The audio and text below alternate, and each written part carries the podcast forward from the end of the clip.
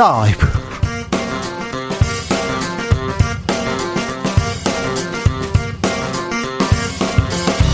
2022년 5월 31일 화요일입니다. 안녕하십니까. 주진우입니다. 경남 밀양 야산에서 시작된 산불이 강풍을 타고 번지고 있습니다. 대기가 매우 건조하고 바람이 많이 불어서 산불 진화에 어려움 겪고 있다는데요. 당국은 인근 주민 400여 명에게 긴급 대피령 내렸습니다. 강한 바람을 타고 불씨가 날아올 수 있습니다. 주변에 계신 분들 문과 창문 닫으셔야 되고요. 물을 주변에 뿌려주는 것도 방어책이 될 수 있다고 합니다. 산불 상황 들어오는 대로 전해드리겠습니다. 지방선거와 국회의원 보궐선거 내일입니다. 투표하면 이긴다. 여야는 막판 표심에 호소하고 있습니다. 최대 격전지 경기도지사 선거 막판 변수 떠올랐습니다. 김은혜 국민의힘 후보가 재산 축소 신고 논란 커지고 있습니다. 김은혜 후보는 실무자 착오라고 해명했습니다. 김동연 강용석 후보는 김은혜 후보에게 즉각 사퇴하라 맹공을 퍼붓습니다. 막판 변수 어떻게 영향을 미칠까요? 수도권 김포공항 이전 공약도 뜨거운데요. 최가박당에서 여야 판세 한번 읽어보겠습니다. 대통령 측근과 이 친인척 비리 감시하는 특별 감찰관 어제 윤석열 정부에서 임명하지 않겠다 발표했는데요. 발표 하루 만에 대통령실 입장이 바뀌었습니다. 여, 야당의 반발이 있었고요. 공약 파기 논란이 이어지면서 말실수였다. 원점에서 재검토하겠다 이렇게 밝혔습니다. 특별감찰관 어떤 자리인지 논란의 역사 한번 짚어봅니다. 김은지 기자 함께하겠습니다. 나비처럼 날아 벌처럼 쏜다. 여기는 주진우 라이브입니다.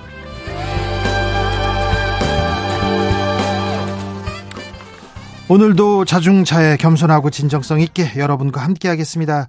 오늘 주진우 라이브는 산불 특보로 조금 늦게 시작했습니다. 밀양 산불 빨리 불이 잡혀야 될 텐데요. 아 요즘 5월 산불 드문데 또 불이 붙으면 또 잘 안 꺼집니다. 잘 잡는 게 그렇게 어렵다고 합니다. 그래서 근처에 계신 분들 특별히 안전에 유의하시기 바랍니다. 5월의 마지막 날입니다. 어디서 어떻게 지내시는지 5월 어떻게 보내셨는지 아, 주진우 라이브 에 알려주십시오. 샵 9730 짧은 문자 50원 긴 문자는 100원이고요. 콩으로 보내시면 무료입니다. 그럼 주진우 라이브 시작하겠습니다.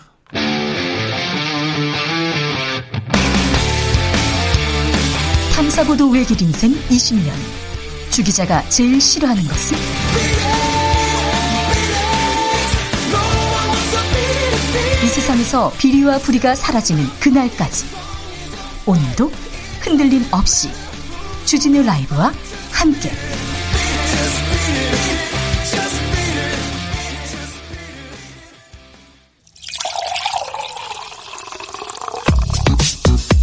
진짜 중요한 뉴스만 쭉 뽑아냈습니다. 주스 정상근 기자 어서 오세요. 네, 안녕하십니까? 밀양 산불 어떻게 됐습니까? 네, 오늘 오전 9시 25분쯤 경남 밀양시 부북면 추나리 일대 산 중턱에서 원인을 알 수 없는 불이 났습니다.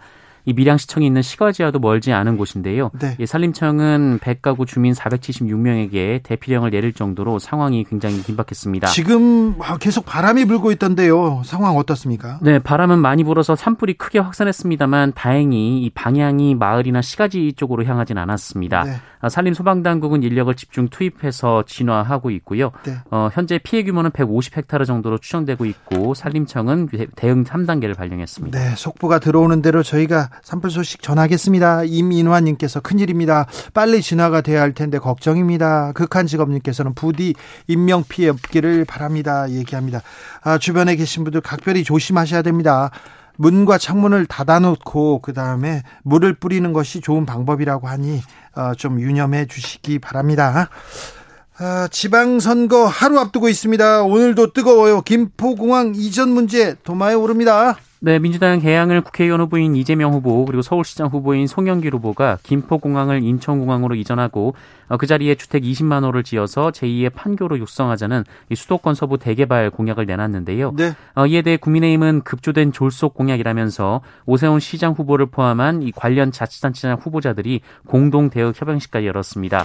오세훈 시장은 몇 개월 전에 검토해 보겠다 고심할 만한 사안이다 그 좀 긍정적으로 대답했다는 얘기도 나오고 있어요. 네, 민주당 시의원의 관련 질의를 의회에서 받았었는데요. 네. 그때 경청할 만한 제안이라는 입장을 밝힌 바 있습니다. 네. 하지만 최근에는 김포공항이 이전하면 이 제주 관광 산업이 쇠퇴할 것이다라는 비판을 하고 있고요. 네. 이준석 대표는 20만 호가 공급되면 집값이 폭락한다라고 주장하고 있습니다. 그래서 제주에서 지금 이 공약이 어떻게 되는 건지 좀 관심이 큽니다. 네, 이재명 후보는 제주도 관광 산업에 대한 영향은 악의적 선동이라고 반박했습니다만 이 민주당 오영훈 제주지사 후보도 공약 철회를 요구한 상황입니다. 네, 그렇군요.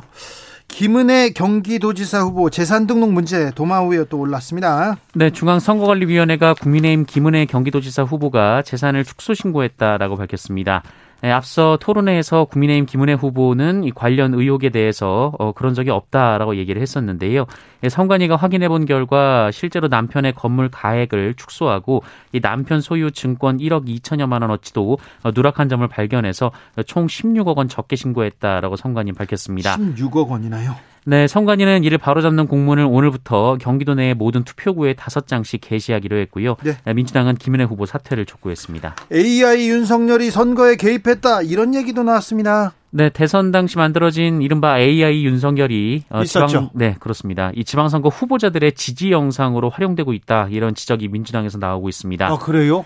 어, 윤석열 대통령이 지방선거 출마자들에 대한 공개 지지를 선언하는 모양새가 됐다라는 건데요.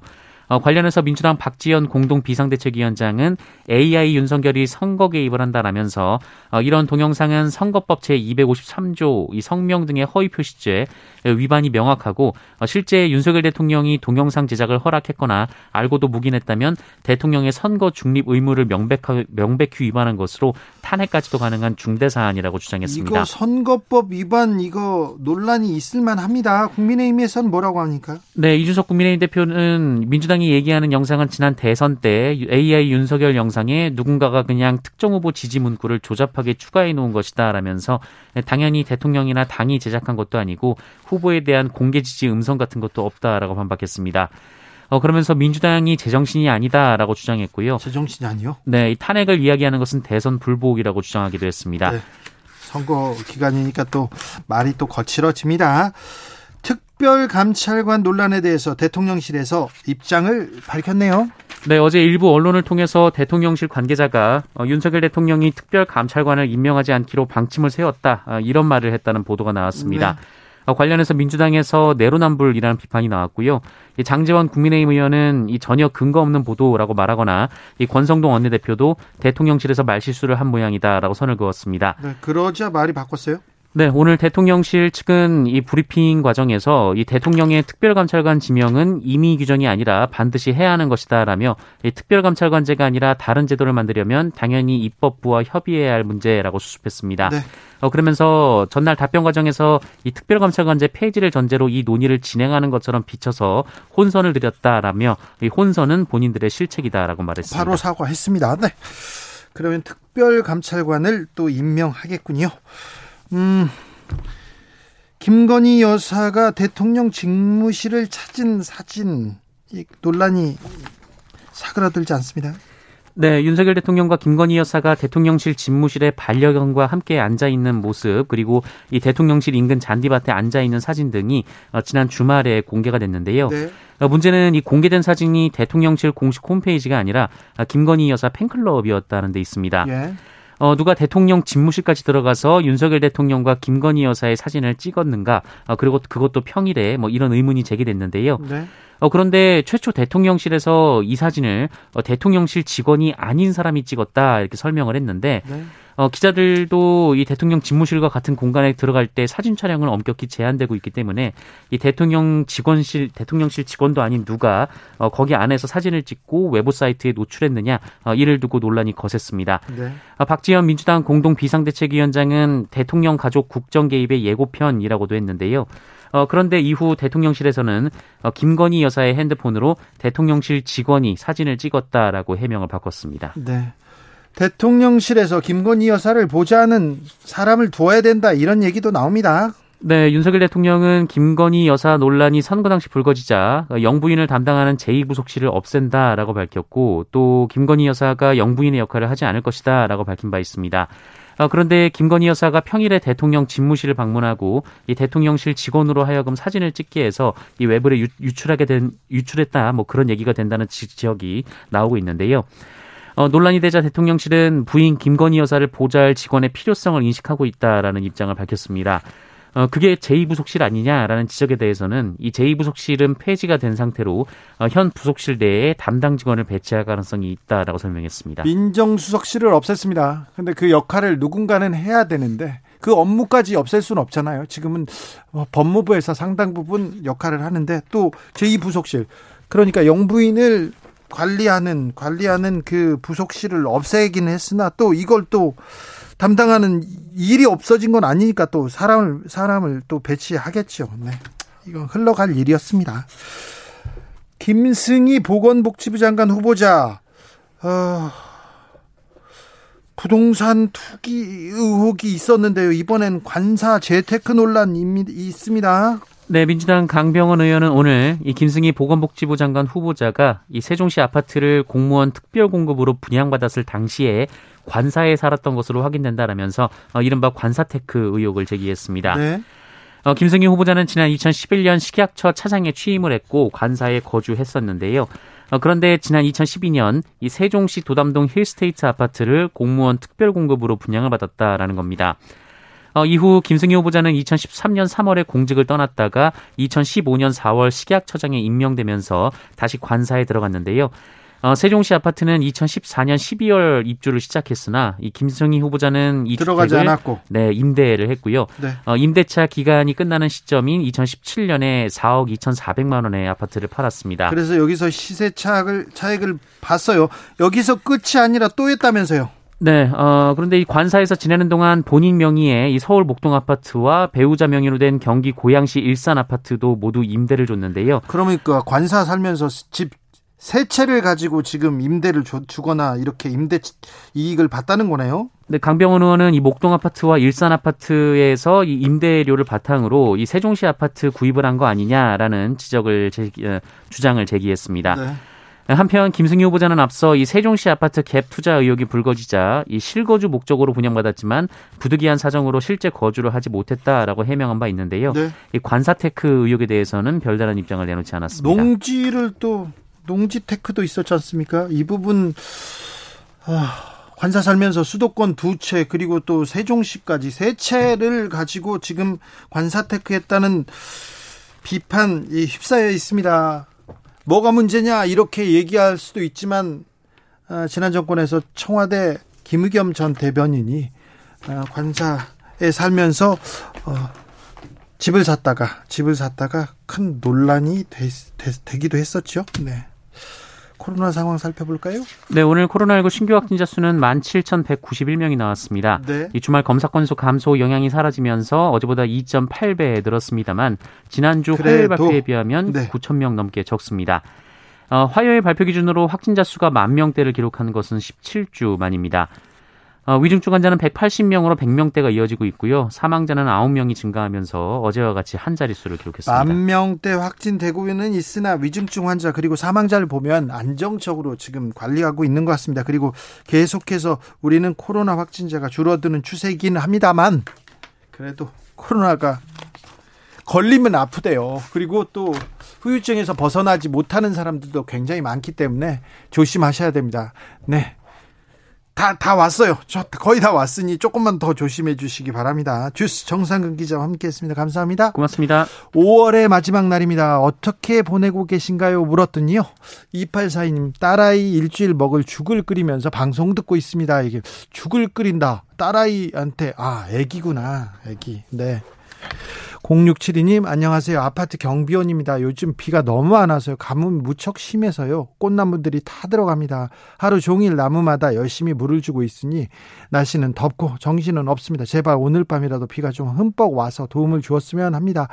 지금 지난해보다 올해 봄에 5월에 너무 비가 안 와서 지금 아, 바다 그 산과 들이 바짝바짝 말라 말라 있다고 합니다. 그래서 산불도 지금 계속 이어지고 있는 것 같은데 걱정입니다. 봄에 이렇게 더우면 벌써부터 이렇게 더우면 가뭄이 계속될 거고요. 여름엔 더 더워질 거고. 아이고. 네. 더워지고 네, 그 부분 얘기는 제가 2부에서 좀 더 자세히 하겠습니다. 1404님 5월의 마지막 날까지 주진우 라이브 들으면서 열심히 일하는 중입니다. 아이고 감사합니다. 함께 해 주십시오. 이은주님 춘천에서 청춘열차 타고 용산 가는 길입니다. 앞사람이 너무 떠들어서요. 듣기 힘들어요. 얘기합니다. 네. 기차 타고 가셨군요. 네. 떠들어요. 앞사람이 아 좀 춘천 기차는 좀 떠들죠. 네. 좀 들떠 있을 것도 같은데요. 네. 그래도 옆 사람한테 피해는 네, 조심하셔야 되는데 2989님 오늘 생일인데요. 열심히 일하면서 보내고 있습니다. 요즘 산불 소식이 자주 들려와서 걱정 많습니다.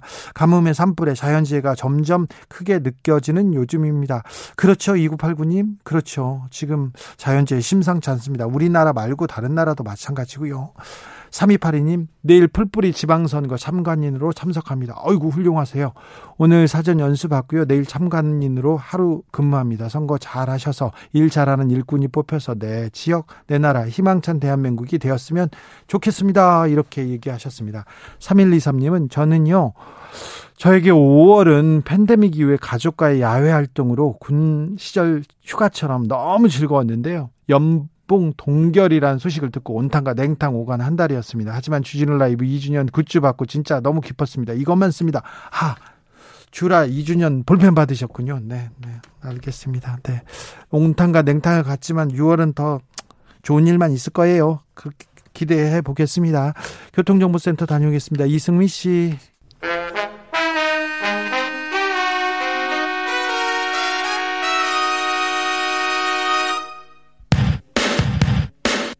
라이브 돌발 퀴즈. 오늘의 돌발 퀴즈는 객관식으로 준비했습니다. 문제를 잘 듣고 보기와 정답을 정확히 적어 보내주세요. 5월 31일 오늘은 세계 이것의 날입니다. 오늘 열린 이것의 날 기념식에서 AI로 복원된 코미디 연고 이주일 씨의 모습을 볼 수 있었는데요. 1987년 세계보건기구가 창립 40주년을 맞아 담배 연기 없는 사회를 만들기 위하여 지정한 이것의 날. 여기서 이것에 들어갈 말은 무엇일까요? 자, 보기 드릴게요. 1번 금연, 2번 금식, 3번 금단. 다시 들려드릴게요. 1번 금연, 2번 금식, 3번 금단. 샵9730 짧은 문자 50원 긴 문자는 100원입니다. 지금부터 정답 보내주시는 분들 중 추첨을 통해 햄버거 쿠폰 드리겠습니다. 주진우 라이브 돌발 퀴즈 내일 또 만나요.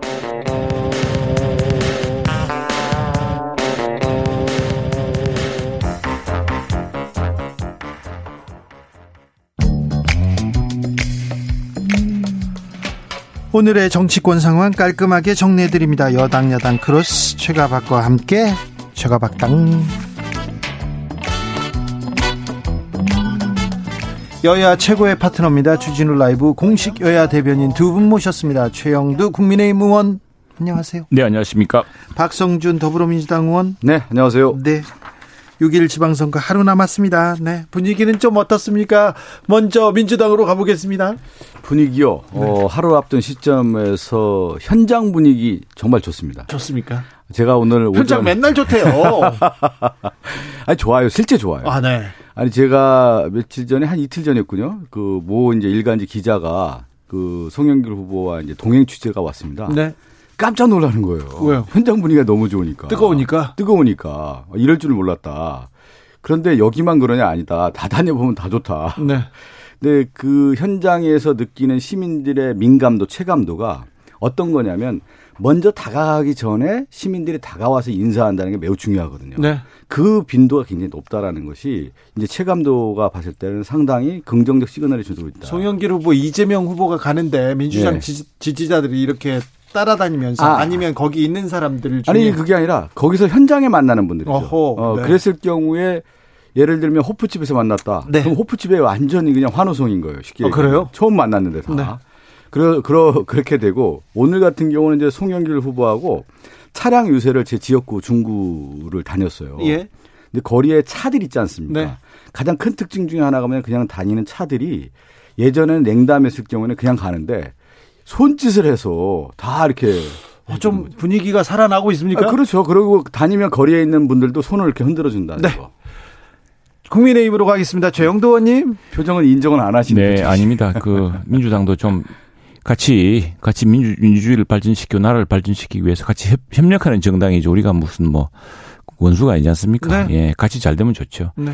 그런데 이제 우리 저 국민 여러분께 정말 호소하고 싶은 것은 4년 전에 그때도 문재인 정부가 기- 기대 속에서 출범했는데 1년 사이에 정말 인사 실패도 많이 하고 그때도 참 그래서 야당은 그때 호재라고 생각을 했습니다. 우리도 막 그 세계 비판도 하고 했는데 역시 당시에 국민들께서는 이제 출범한 지 1년 된 문재인 정부를 전폭적으로 지지해 주셨습니다. 그래서 우리가 좀 헛발질을 했죠. 당시에 견제보다는 오히려 어, 정부 출범한 정부에 대해서 힘을 모아줘서 새롭게 나라를 일으켜보라고 했는데 이제 4년 전 상황이 이제 바뀌었습니다. 지금 새롭게 윤석열 정부가 출범했는데 거대 야당 국회에서 이미 많이 견제를 하고 있습니다. 그래서 지금은 견제보다는 오히려 정말 이 새로 탄생한 중앙정부와 함께 지금 피폐해지는 점차 피폐해지는 지방정부 시도 시도 그리고 시군구에서 다시 한번 새로운 정책으로 이 어려운 경제를 살리고 또 코로나19로 정말 피폐해진 우리 서민들의 삶을 보살펴 줄 수 있도록 그렇게 한번 한번 힘을 좀 더 모아 주십시오. 그래야지만이 이 윤석열 정부가 새롭게 일을 시작할 수가 있고 또 지방 정부도 일신해서 일신해서 정말 우리 경제를 한번 다시 이 저 반전시킬 수 있지 않겠습니까? 네. 정말 어려운 시기를 다가오고 있는데 지금 저희들 조금 부족한 점이 많습니다만 힘을 모아주셔야 됩니다. 민주주의란 것은 모아줄 때는 힘을 좀 네. 모아주셔야 정부가 일을 하지. 정부가 출범도 못하는데 발목이 잡혀가지고 있으면은 네. 이 국민들한테도 불행 아니겠습니까? 견제는 지금 국회에서 어 170석 가까운 민주당이 충분히 하고 있습니다. 저희들도 이 견제받아 가면서 네. 협치해서 같이 나라를 잘 이끌겠습니다. 지방 정부는 우리 지방의 삶을 우리 도시의 삶을 우리 동네의 삶을 결정하는 중요한 선거이니만큼 새로운 정부가 발맞추어서 할 수 있는 지방 정부를 좀 탄생시켜 주십시오. 그 힘을 모아줄 때 모아줘야 되는데 정말 모아줄 곳인지에 대해서 국민들이 좀 어, 바라보는 시각은 좀 비판적인 것 같아요. 지금 윤석열 정부가 들어섰는데 결국은 첫 내각 인선이라든가 청와대 인선 봤을 때 인사 실패 아닙니까? 실제적으로 보면 검찰에 대한 권한을 집중화시키는 것으로 검찰 독주 체제를 강화했을 경우에 우리나라가 어떤 나라입니까? 민주주의를 이루어왔고 그 희생 속에서 싹튼 나라인데 지금 봤을 때 민주주의 위기를 초래할 수 있는 여지가 상당히 많아요. 그렇기 때문에 지금 국민들이 바라봤을 때 이 검찰의 독주 체제를 그대로 놔서는 안 된다라고 하는 국민적 시각이 있는 겁니다. 그랬을 경우에 지금 윤석열 정부에 대한 기대, 역대 정부의 기대가 보통 대통령이 됐을 경우에 한 80% 돼요. 왜 윤석열 대통령이 50% 초반밖에 안 되느냐는 국민들 시각에 봤을 때 우리나라 민주주의 위기에 상당히 어려움에 처할 수 있다라고 하는 시그널들이 오히려 윤석열 정부가 지금 주고 있다라는 예, 면에서 이번 지방 정부는 지역의 일꾼을 뽑아서 오히려 윤석열 정부에 대해서 오히려 지금 비판하고 견제해야 자, 되는 거 아니냐는 목소리가 예, 있는 우리 것이죠. 박성준 의원님 말씀도 기다마에 들어대고 우리 국민들께서 좀 현명하게 판단해 주십시오. 어, 4년 전에 문재인 정부도 그랬습니다. 그때도 이미 경제정책 실패 기조가 역력했고 인사 실패 기조가 역력했는데 그래도 국민들이 정부한테 잘해보라고 힘을 모아주셨습니다. 이번 정부는 정말 제대로 할 틈도 없습니다. 검찰공화국이란 말, 말짱 그거는 정말 그 안경을 끼워 보니까 그렇게 보이는 겁니다. 지금 검찰공화국이 아니고요. 지난번에 그 지금 검수완박에서 검찰의 수사권을 다 뺏는 나라, 뺏는 나라 아닙니까? 지금 검찰이 해야 될 최소한의 역할, 경찰의 수사를 보완하고 해야 될 그런 역할을 지난번에 20초, 30초 만에 법안을 통과시켰던 분들이 이번에 대선 때 같이 약속했던 추경, 추경 심사할 때 정말 며칠씩 국민의 애를 태우셨습니까? 이렇게 하는 것 충분히 견제받고 있습니다. 그래서 이 협치가 아니면은 이 나라 뭐 윤석열 정부 한 발치도 못 나가는데 지방 정부는 우리 우리 각 시도에 사시는 시민들, 서울 시민들, 경기도 도민들 또 우리 경남 도민들이 한번 보십시오. 지난 4년간, 5년간 나아졌는지, 우리 우리 GRDP는 어떻게 됐는지, 우리 경제는 어떻게 됐는지 비전 매일 2천억씩 쌓여서 지금 400조가 더 쌓였습니다. 그런데 우리 국민들 삶 나아졌습니까? 이제는 새롭게 일할 수 있는 사람들한테 새로운 기회를 좀 주십시오. 아니 그 지역에 이제 일꾼을 뽑는 게 지방 선거이죠. 네. 어, 일을 잘할 수 있는 후보를 뽑는 건데 네. 예를 들면 서울시 선거를 보자고요. 오세훈 후보가 세 번의 서울시장을 했어요. 네 네. 번째 도전이에요. 과연 그러면 오세훈 후보가 지난 4.7 보궐선거에서 부동산 일주일 만에 잡겠다 얘기했는데 제대로 잡았습니까? 정치적 수사입니까 이것은? 외교적 수사인가요? 그리고 또 하나가 뭐냐면 준비된 미래라고 얘기를 했는데 저는 오래된 과거로 퇴행적인 후보가 오세훈 후보라고 는 생각이 들어요. 지금 보면 한강 르네상스, 디자인 서울, 무슨 용산 국제 이런 것들이 과거에 상당히 10년 전에 봤던 그런 네. 정책들을 내놓고 있기 때문에 네. 그리고 이제 그와 반면에 이제 송영길 후보는 글로벌적 시각에서 서울시를 이끌겠다라고 하는 청사진을 제시를 하고 있는 네. 것이죠. 확실하게 다른 선을 보여주고 있기 때문에 지역에는 누가 더 일꾼이냐라는 것을 기준으로 봤을 경우에는 그 일꾼에 맞는 선거를 해야 되는 것이죠. 박성준 의원님 선거운동 너무 열심히 했어요. 저희 얘기를 하루에 100번씩 하고 네, 있기 때문에 몰입- 너무 몰입하셨어요. 앞뒤에 딱딱 이렇게 아. 라임이 저는- 떨어집니다. 저는 오히려 이제 우리 서울 시민들에게 정말 좀 당부드리고 싶습니다. 네. 오세훈 시장이 일을 하고 싶어도 서울시 의회가 민주당 일색입니다. 110명 시의원 중에서 이 오세훈 시장을 편드는 의원은 10명도 안 됩니다. 지금 우리 당 그것밖에 안 됩니다. 네. 이 시의회가 너무 기울어 있으니까 시장님을 할 수가 없습니다. 오세훈 시장요 일할 기회도 못 가졌습니다. 오세훈 시장 자 지금 오세훈 시장이 그나마 했던 그런 랜드마크 같은 걸 보면은 사실 이게 CNN이나 뉴욕 타임즈 같은 데서 세계에서 가볼 100가지 현장 세빛 둥둥섬. DDP 예 DDP 같은 것이죠. DDP 같은 거고 그다음에 둥둥섬은 아니고요. 네. 세빛둥성도 있습니까? 아닐 거예요. DDP는 분명히 있어요. 아, DDP. 예, 예. 네. 그리고 결국 서울의 글로벌 경쟁력을 갖추려는 노력을 해야 되는데 이번에 시의회도 좀 우리 좀 균형을 잡아주셔서 일 좀 하게 해주십시오. 네. 아 이게 치열합니다. 이렇게 점잖하게 아니, 제가 일좀 하게 여야가 지금 뭐냐면 뒤바뀌어가지고. 시의회도 좀 우리가 모아주십시오. 항상 정치를 할 때 남 탓하지 않습니까? 그러니까 오세훈 후보가 지난 사칠 보궐선거에 할 때 기회를 주지 않았어요. 보면 정치의 리더십은 어디에서 확보가 되냐면 비전력인 거예요. 일의 실행력에서 나올 수가 있는 건데 네. 오세훈 후보가 한 1년 동안 지금 또 세 번째 했는데 없는 거예요, 내용이. 내용이 없는 1년 거예요. 동안 그- 집까지 그거- 암쟁이 됐죠. 아니, 잠깐만 제가 막 말씀 좀 아니, 말씀 좀 한 다음에. 그러면 의회 탓할 필요도 없는 거예요. 자기가 정책적 비전을 가지고 국민, 대 서울 시민들에게 다가간다고 하면 아이고, 서울 시민들이 힘을 보세요. 실어주는 겁니다, 원래. 그런데 이렇게 봤을 때 1년 동안 저는 오세훈 후보가 이 네 번째 도전인데 과거 정말 무슨 일을 했는지를 모르겠어요. 저도 서울시 국회의원 아닙니까? 봤을 때 없다는 거. 아까 얘기한 세빛 둥둥섬 그냥 둥둥 떠다니는 거 아니겠습니까? 그리고 DDP가 제 지역구에 있는데 가장 큰 문제가 뭐냐면 거기에 지역민들이 오거나 시민들이 와서 같이 혼합돼서 혼연일체가 되는 공간이 아니에요. 아주 격리되고 유리된 공간입니다, 사실은. 거기 가보셨어요? 가봤죠 가보면 그 지역과 연계될 수 있는 구조가 아니어가지고 실질적으로 산업화와 이런 경제적 효과가 연결될 수 있는 구조가 아니란 말이에요. 그래서, 그래서 오세훈 시장이 이제 과연 이런 것들 좀 몰아주십시오. 한강 르네상스도 마찬가지예요. 10년 전에 한강 르네상스인데 한강을 뭘또 언제냐면은 그게 겁니까? G20 정상회담 할 네. 때 자, 우리 그 의원님? 만들게 지금 굉장히 그나마 그 관광 포인트입니다. 네. 자, 근데요 마지막 변수가 될 수도 있는데 김포공항 이전은 네. 아, 실제 실제 시민들은 어떻게 받아들입니까, 박성준 의원님? 저는 이렇게 봐요. 우리가 이제 이걸 큰 차원에서 한번 볼 필요가 있는 건데 과거에 이제 박정희 정권에서 이제 산업화라고 하는 것이 뭐냐면 한강의 기적 아니겠습니까? 한강 벨트였단 말이에요.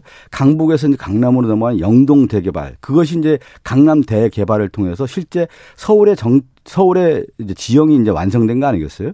그런데 그 시대가 와 보니까 땅값도 많이 올라가고 개발도 이제 한계와 있고 문화 콘텐츠 부분도 이제 어렵다란 말이에요. 그러면 획기적인 대전환의 시점에서의 그랜드 디자인 한번 그려줄 필요가 있는 거 아니겠습니까? 네. 그랬을 경우에 남아있다고 하면은 김포 공항에 1200만 평이라고 하는 땅 부지가 있는데 여기에 우리가 얘기하는 창조적 상상력을 불어넣자라는 거예요. 인천공항이 있는 상황에서 올림픽대로와 강변문로를 지하화해서 인천공항까지 연결을 하고 그것이 그러면 강남까지 연결이 되기 때문에 공항 접근성도 있는 거고 그 안에 뭐냐면 우리 지금 서울의 가장 큰 문제인 부동산 공급에 대한 문제가 있는데 거기에 1200만 평에 한 40만 호 공급 정책을 내세운다고 하면은 거기에 문화 인프라, 교통 인프라 실질적으로 미래 비전의 도시까지 갖출 수 있다라고 하는 그림을 그리는 건데 이것이 단기 프로젝트가 아니라 과거에 우리가 도시의 프로젝트라고 하는 것은 10 년, 20년의 청사진을 그려야 되는 거 아니, 아니 겠습니까?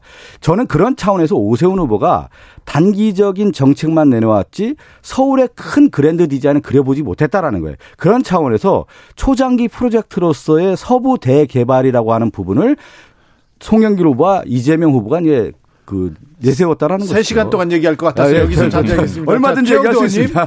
자, 이재명 후보가 이 참 간디가 이야기한 7대 악 중에 원칙 없는 정치가 최대 악이라 그랬습니다. 원칙 없이 지역구 옮겨서 방탄해 보려고 들어갔다가 지금 마구 내뱉고 있는데 이 전부 다 틀린 말입니다. 자, 지역에 사신 분들은요, 공항이 얼마나 중요한지 압니다. 그나마 있는 지금 서울 사람들은 김포공항으로 지금 저 외국으로도 셔틀로 빨리 갈 수 있고 도쿄도 있고 다음에 지역으로 자주 갈 수. 저도 뭐 전만 하더라도 오늘 오전에 당장 12시에 김해공항에서 비행기 타고 올라와서 방송 가고 우리 회의를 맞출 수가 있었습니다. 이 공항이라는 것은 지역 사람들한테 또 서울에서 거점하는 사람들한테 굉장히 중요한 거점이고 이 서울 사람들은 몰라요. 수도권 사는 사람들은 서울 사람들은 이 저 지역에서 전부 공항 지어달라고 크게 가장 큰 민원입니다. 근데 자 워싱턴 D.C. 볼까요? 우리보다 훨씬 작은 도시지만 거기만 해도 가까운데 공항이 세 개, 네 개입니다. 네 개입니다. 군속강에 치면은. 자, 우리 그나마 인천공항 굉장히 멉니다. 어떻게 20분 걸립니까? 지금 고속철도도 없는데 1시간 이상 걸리고 자, 차로 가면 얼마나 많이 걸리는데요. 지금 우리가 서울의 글로벌 도시 경쟁력을 놓은 도시고 이런 것이고 지금 소음 문제라든가 이런 문제는 첨단 비행기 새로 나오고 비행기 규모가 작아지고 하면서 점점 친환경 비행이 나오면서 그 해결이 됩니다. 공항 인프라는요 글로벌로 가고 다시 우리가 도시가 더 발전하기 위해서도 더 필요한 재원이고 지방에서는 공항 만들자고 지금 사활을 걸리는 사안 아닙니까? 그런데 이거 아무 생각도 없이 민주당에서 검토했다가 안 된다고 했던 사안을 갑자기 들이대 가지고 지금 한때 한때 장사 보려고 같은데 그랬더니 저쪽에 또 김동연 지사 후보께서는 저 성남공항을 김포로 옮기시겠다 그러고 제주도에 계시는 우리 제주도 어 저 민주당 후보님은 제주 사람들 제주 관광 망치려 그러냐 그러고 지금 이게 서로 앞뒤 맞지 않은 일을 선거 때 이렇게 해서 되겠습니까? 원칙 없는 네. 그 정치가 망친 큰 폐라고 생각합니다. 그 이제 보수의 원리라고 하는 이제 박정희 대통령이 그 역사를 보면요. 1930년도에 만주 군관학교로 가요. 네. 그 당시가 뭐였냐면 만주가 새로운 개척지였어요. 르네상스였어요. 네네. 그때 이제 그 국토 개조라고 할까요? 어떻게 도시 개발을 하느냐에 대한 관심을 갖게 됐는데 그것이 이제 그 생각이 한국의 산업화에서의 경부고속도를 내는 가장 결정적 계기가 된 겁니다. 실질적으로. 그것이 이제 더 나아가서 서울을 개발하는 그림이었는데 지금 이제 저는 그런 차원에서 좀 접근했으면 좋겠어요. 창조적 상상력이라고 하는 부분을 이제 서울을 이제는 땅에서만 바라보는 서울이 아니라 정말 서울 수도권이 서울에서 바라보는 어떤 조망하에서의 그랜드 디자인을 그려야 되는 건데 아까 이제 최영도 의원님께서 영종도 얘기했는데 이게 단기 전에 지금 이전하는 게 아니고 네. 실질적으로 얘기하는 철도라고 하는 도시 계획이라는 게 있지 않습니까? 그래서 GTX 디노선이라고 하는 것이 영종도부터 강동 송파까지 다 이어지는 쪽으로까지 지금 계획이 있지 않습니까? 그런 차원. 또 하나 지금 예. 도로적인 측면에서도 다 연결되는 거기 네. 때문에 네. 이런 차원에서 이제 서울을 하나의 서울 지역이 아니라 글로벌적 시각에서 서울을 바라보는 측면에서 네. 서부 대개발이라고 하는 것을 이제 공론화해보고 30시간 할 것 같아요. 예, 장기화 프로젝트 제안을 해보자는 자, 것이죠. 공항이라는 것이 네. 공항이라 여러 군데 있어야 됩니다. 네. 여러 군데. 자, 워싱턴 보면 덜레스 공항이 있죠. 네. 레이건 공항이 있습니다. 가까운데 볼티모어 공항, 공항이 있습니다. 앤드류 공군기지 있습니다. 네 군데 있습니다. 작은 그 워싱턴 DC도. 왜 그러냐면은 공항이라는 것이 여러 가지 저 바다와 또 내륙과 이런 곳이 있어야지만이 국제적으로 빨리 근접하고 또 수도의 기능이 있는 거 아니겠습니까? 네. 그래서 지금 있는 공항의 기능을 잘 살리고 그것을 좀 더 친환경으로 하고 그 주변 개발을 하는 것이 중요한 것이지 또 10년, 20년 걸릴 일을 갖다가 지금 개항 선거 급해서 하루 이틀 사이에 그래 민주당 내에서도 말도 맞지 않은 이야기를 합니까? 지금 이게 원칙 없는 정치의 큰 폐해아니겠습니까? 속보 전해드리겠습니다. 질병관리청에서 원숭이 두창 관심 경보 발령했습니다. 법정 감염병으로 지정을 추진한다고 합니다. 자, 김포공항 홍항 이전 얘기는 그만하겠습니다. 그만해요? 최영두 의원님께서 이거 박사기 지금 노리는 것 같아서 안 되겠습니다. 어, 안 됩니다. 저한테 네. 이길 수 없습니다. 저는. 대통령 집무실 방문한 김건희 여사 사진 계속 얘기 나오는데 이거 네. 짧게 정리해 주십시오. 어떻게 보십니까? 최영도 의원님? 그래 우리나라 대통령실도 그렇고 또 우리 문재인 대통령도 소셜 미디어를 통해서 가족들도 그렇고 이렇게 많이 하는데 이 대통령과 대통령 가족의 소셜 미디어를 어떻게 할 것인가 이건 국제적 과제 같습니다. 네. 같은데 앞으로는 제가 볼 때는 뭐 그냥 저 지금 초기에 이제 우리 대통령 부인 네, 그 활동이라든 이전에 그걸 없애버렸지 않습니까? 우리 대통령 공약, 선거 공약으로.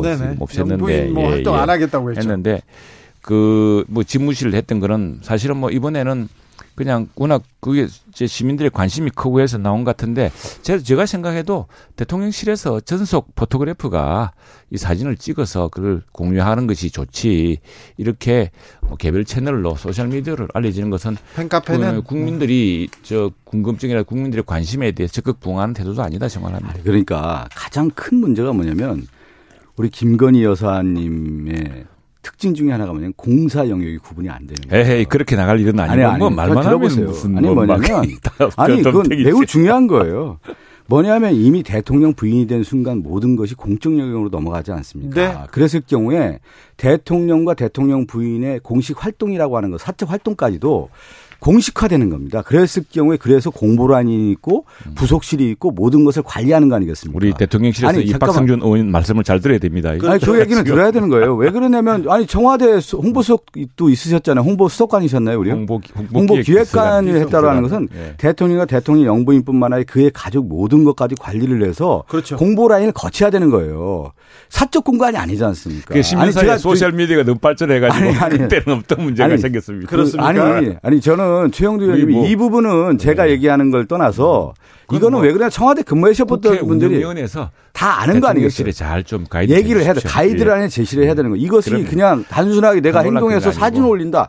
이거는 개인의 사생활인 것이지. 이거는 대통령 영부인의 사생활이 아니지 않습니까? 이것은 그런 측면에서 이걸 예. 접근해야지. 우리 저 박성준 의원이 더 이상 걱정할 일이 없도록 그렇게 네. 하겠습니다. 그러니까 알겠습니다. 아니 왜 그러냐면 최영두 의원이 청와대까지 근무를 하셨기 때문에 이건 너무나 잘하는 거예요. 그렇죠. 지금은 대통령실이 돼서 청와대랑 달라 청와대가 문제 버렸어. 청와대 아니 그럼 청와대하고 용산 집무실하고 달, 다르게 행동하는 겁니까? 그렇게 아는 거 아니겠습니까? 바뀌었어요. 예. 청와대 홍보 기획 비서관이셨으니까 이것도 좀 물어볼게요. 아니 그러니까 예. 대통령의 말도 그렇고 모든 게 공보라인 다 거치지 않습니까? 맞아요. 그럼요. 그거는 하나하나가 왜 그런데 지금 이게 그 워낙 파장이 크기 소셜 때문에. 미디어 우리 저희 문재인 대통령께서도 트위터 좋아하시고 했지만 미국 대통령실에 보면은 제일 큰 고민이 에스퍼 국방장관의 그 회고록에 나왔습니다만 국무회의 거치지 않은 걸 대통령이 막 그냥 어, 트위터로 날려버리니까 주한미군도 철수하겠다고 이렇게 네. 발표할 뻔했지 않습니까? 아니, 이게 참 큰 국제적인 걱정- 문제로 네. 국제적인 또- 문제입니다. 네, 그리고 또 그. 국내에서는 문제가 없도록 하겠습니다. 하나 말씀드린 건 이 그 사생활 영역을 너무 국민에게 공개하는 게 국민 친화적인 것만은 아닌 겁니다. 그래서 그게 오히려 그게 사생활에 할 수 있습니까? 아니, 그러니까 뭐냐면- 한번 대통령 집무실을 방문해 보시는 건데. 뭐 그렇게 이제 얘기할 수 예, 있지만 예. 그런 것들이 오히려 이 우리가 이 노, 논의를 하고 토론하는 이유 중에 하나가 문제가 되니까 하는 거 아니겠습니까? 이런 문제가 자체를 오히려 원천 봉쇄를 해야죠. 그러게 이제 예, 제가 볼 때는 큰, 그렇습니다. 예. 예. 뭐 이번에 축구 큰 교훈이 됐을 겁니다. 네.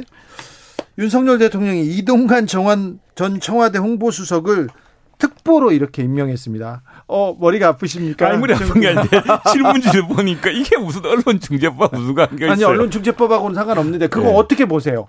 아 우리 이동관 최영두 의원 눈빛을 아니, 제가 읽었습니다. 이동관 특보가 동아일보 정치부장도 하고 정치부 하면 역대 정부에서 이게 입이 아니라 사실은 저 어떤 정치적인 참모였습니다. 참모. 그렇죠. 예. 굉장히 언론계 언론을 그렇습니다. 네. 그뭐 언론을 언론 관계 없고 정치적인 참모고 어떻게 보자면은 정무 특보 역할을 하실 수 있는 분이라 생각하는데 굉장히 힘이 있었죠. 예, 아니 그래서 그래서 오히려 기가 되어서 어, 윤석열 대통령에게 시중의 여론도 전하고 다음에 정치적인 어떤 협치를 위한 우리 박성준 의원님과도 만나서 어, 여러 가지 이야기도 듣고 별로 만나고 싶은 생각인데 아이고 만나 만나 주셔야죠. 이명박 정부 시절에 이동관 아니 저전 최영, 의원님 네. 예. 우리가 이제 용인술이라는 게 있지 않습니까? 그 대통령 윤석열 대통령의 용인술을 보면 결국 지금 보면 이제 좀 걱정스러운 것 중에 하나가 뭐냐면 이명박 정부에 있었던 사람들을 쓰는데 주요 요직을 쓰, 쓴단 말이에요. 그러니까 아니 우리 지금 아니 잠깐만 좀 듣, 듣고 문재인 대, 얘기해서 저, 저 노무현 대통령 사람도 총리로 임명하지 않습니까? 아니 좀 들어보십시오. 아니 그러면 그때, 결국 그때 윤석열. 대통령이 새로운 시대에 대한 얘기를 계속 했단 말이에요. 그런 가운데 이명박 전 대통령의 그림자가 윤석열 대통령에게 씌워지는 겁니다. 그래서 이명박 전 이명박 정부의 제2 아바타냐 뭐 이런 얘기까지 나오는 거 아니에요.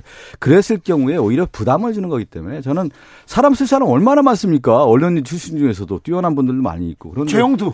최영두 아니, 의원뿐만 나는 아니라 국회의원이어서 가면 안 돼. 아니요, 아니, 근데 아니, 아니. 그렇지는 않지만 최영두를 쓴다면 뭐 마다하지 않죠. 제가 박성준 아니 저는 이제. 아니 이렇게 봐요. 그 저- 아니 제가 요거 여기 한 말씀만 해도 최영도 좀 얘기해 주세요. 예, 예. 윤석열 대통령을 도왔던 캠프에 여러 언론인 출신들이 많을 겁니다. 그러면 거의 뛰어난 사람도 많아요. 할 수 있는 사람도 많고.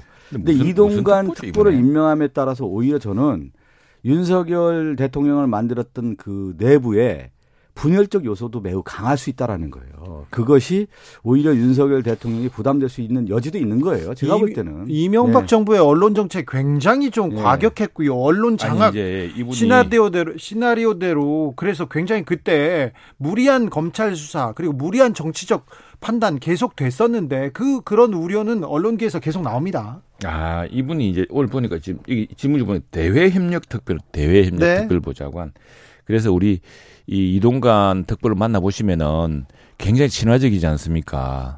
어, 우리 주진우 앵커하고도 형홍울 씨 이야기하는 그런 아니요, 사이 아니요, 아닙니까? 저, 아니요, 저 별로 사이가 안 좋습니까? 아니 그럼 만나고 싶진 않아요. 아니 아니 그분이 저 저의 얘기 저희 프로에 대해서 얘기하는 거 너무 싫어요. 그럴까봐 무섭고요. 아, 아닙니다. 그런 이야기 안 합니다. 그런 이야기 안 하고 뭐 지금 업무도 대협력 특보고 보다 폭넓게 폭넓게 이제 예로를 들어서 특히 이제 어 동아일보 정치부장도 하시고 정치부를 오래 하셨기 때문에 그 우리 동아일보 출신들이 또 민주당에도 많지 않습니까? 그분들하고 또 토론도 하시고 아, 토론을 하시는 분이 아니라니까요. 왜요? 토론 아니, 잘하시고 최영두 의원님하고 이렇게 얘기하시다가 특징이 하나 있어요. 네. 멋쩍으면 계속 웃으시더라고요. 뭘못 찍어요? 아이고, 좀 약간 좀 어이가 없을 때 제가 웃습니다. 제가. 어이 없다는 표정 아니, 아닙니까? 지금 너무 걱정이 많으세요. 너무 윤석열 걱정이. 저기 언론 정책 막 일방 통행하고 막 밀어붙이고 뭐 그러지 제가- 않겠죠. 제가 맡겠습니다. 아, 네. 근데 우리 민주당에서도 네. 이 언론 정책 에 대해서는 조금 규정 잡혀서 좀 해주셨으면 좋겠습니다. 그 너무- 언론 너무 개혁에 대한 많아요. 얘기가 나오다가 그냥 멈췄어요. 그죠? 그렇죠. 이제 뭐냐면 아유불급이라고 지난번에 우리 저 문체위에서 차근차근 논의하고 안건 조정위원회 했으면 잘 끝났을 일을 결국에는 얹혀가지고 아무것도 못하고 국제적인 오명만 쓰지 않았습니까? 그러니까 좀, 같이 것 좀. 협치하셔야 돼요. 저 항상 우리가 여야 교- 바뀌면서 공수가 아이고, 교대되고 예. 있지 않습니까? 그런데 뭐냐면 그 사실관계가 분명한 이야기. 아니, 뭐, 제가 그 전장에 저, 있었잖아요. 저 얘기 좀 하고 하세요. 그 아니, 뭐 잘못 이야기할 수 있으니까 미리 미리. 같은 경우도 과거에 언론과 관련된 문제가 상당히 언론과 관계. 없는 그 분입니다, 언론계에서 얼마나 질타가 있었습니까? 언론과 관계 없는 분이고 질타 있는 인물을 또 썼다라고 하는 것은 과연 그게 어떤 시그널인지 언론 정책은 우리가 이제 미디어 특위라든가 또 예. 언론계 출신인 우리 박승진 의원과 네. 제가 여야가 협의해서 네. 걱정토록 하겠습니다. 예전처럼 그렇게 뭐 일방 통행하고 뭐, 뭐 과학 민주당 일방 통해 일방 통해할 힘도 없습니다. 걱정 안 하셔도 됩니다. 용박 정부 때는 그랬죠. 자, 최영두 의원님, 박성준 의원님, 뭐 선거 치, 치, 예. 치르느라고 고생하셨고요. 네, 네. 마지막까지 힘써 주십시오. 두 분 감사합니다. 선거 감사합니다. 하루 앞둔 입장에서 톤이 높아졌습니다. 저는. 네, 감사하고요. 예. 저는 잠시 쉬었다 6시에 이어가겠습니다. 감사합니다.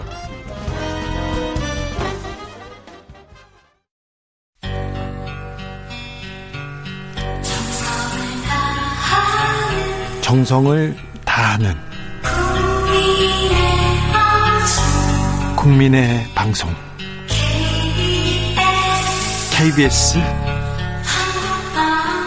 주진우 라이브 그냥 그렇다고요.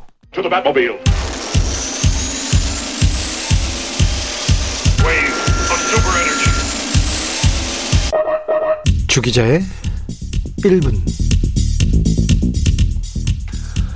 경남 밀양에서 산불이 났습니다. 산불이 한 번 나면 잘 꺼지지 않습니다. 걱정입니다. 지난주 경북 울진에서도 산불이 났었죠. 5월 산불 생소합니다. 산과들이 습기를 잔뜩 머금고 쑥쑥 자랄 때인데 불이 번지기 어려운 상황인데 계속 산불이 납니다. 이상해요. 지난 3월 경북 울진 강원 삼척 산불 역대 최장 시간 산불이었다죠. 무려 213시간. 서울의 40% 넘는 면적을 산불이 휩쓸었다고 합니다. 정상이 아닙니다. 위기 경보입니다. 자정 능력을 넘어선 온실가스 배출로 지구는 아프고 열이 납니다. 지구촌이 더워지고요. 건조해집니다. 유례 없는 산불과 태풍, 홍수 그 징조죠. 인도 파키스탄 얘기했죠. 기록적인 폭염으로 평년보다 4, 5도가 높다고 합니다. 우리 5월도 초여름처럼 뜨거웠습니다. 이것도 걱정되는 부분인데요. 독일과 미국을 휩쓴 강력한 폭우와 토네이도 올해는 더 강력한 녀석들이 찾아온다고 합니다. 세계 기상기구는 아, 이상 기후가 더 잦아질 것이고 피해 규모는 더 커질 것이라고 경고하고 있습니다. 게다가 각종 전염병까지 이제 원숭이 두 창까지 왔어요. 기온이 올라가면서 병원균의 활동성이 높아지고요. 서식지 파괴로 야생동물과 인간의 거주지가 가까워지면서 인수 공통 감염병 발생 가능성 커지고 있습니다. 하루에 한 개꼴로 신종 감염병이 생긴다는 보고도 있습니다.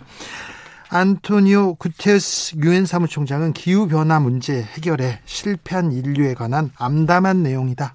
글로벌 에너지 시스템이 붕괴하면서 기후 재앙이 더 가까워지고 있다고 우려했습니다. 나 하나 노력한다고 세상이 바뀔까요? 이렇게 생각하는 분들 있으시죠? 많으시죠? 기후 위기 극복은 시민의 변화 없이는 불가능합니다. 에너지 주체이자 소비자인 시민의 선택 그리고 행동이 기후 위기를 극복할 수 있습니다. 그런데 이번 선거에서 지구를 구하자는 이야기가 나오지 않아서 조금 속상했어요. 패션 이야기만 헤어스타일 이야기만 계속 나와서요. 참 속상했습니다. 세상은 시민이 바꿉니다. 전문가가 아닙니다. 세상은 시민, 시민이 바꿉니다. 정치가가 아닙니다. 내일 투표 하셔야 됩니다. 잘 하셔야 됩니다. 꼭 하셔야 됩니다. 지금까지 주기자의 1분이었습니다.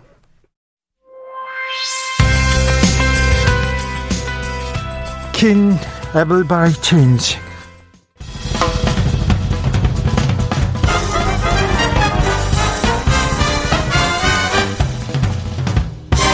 훅 인터뷰 모두를 위한 모두를 향한 모두의 궁금증 훅 인터뷰 윤석열 정부가 출범했습니다. 3주 만에 전국 동시 지방선거 치러집니다. 이번 선거는 새 정부 출범 후에 국정 동력을 좌우하게 될 매우 중요한 선거인데요.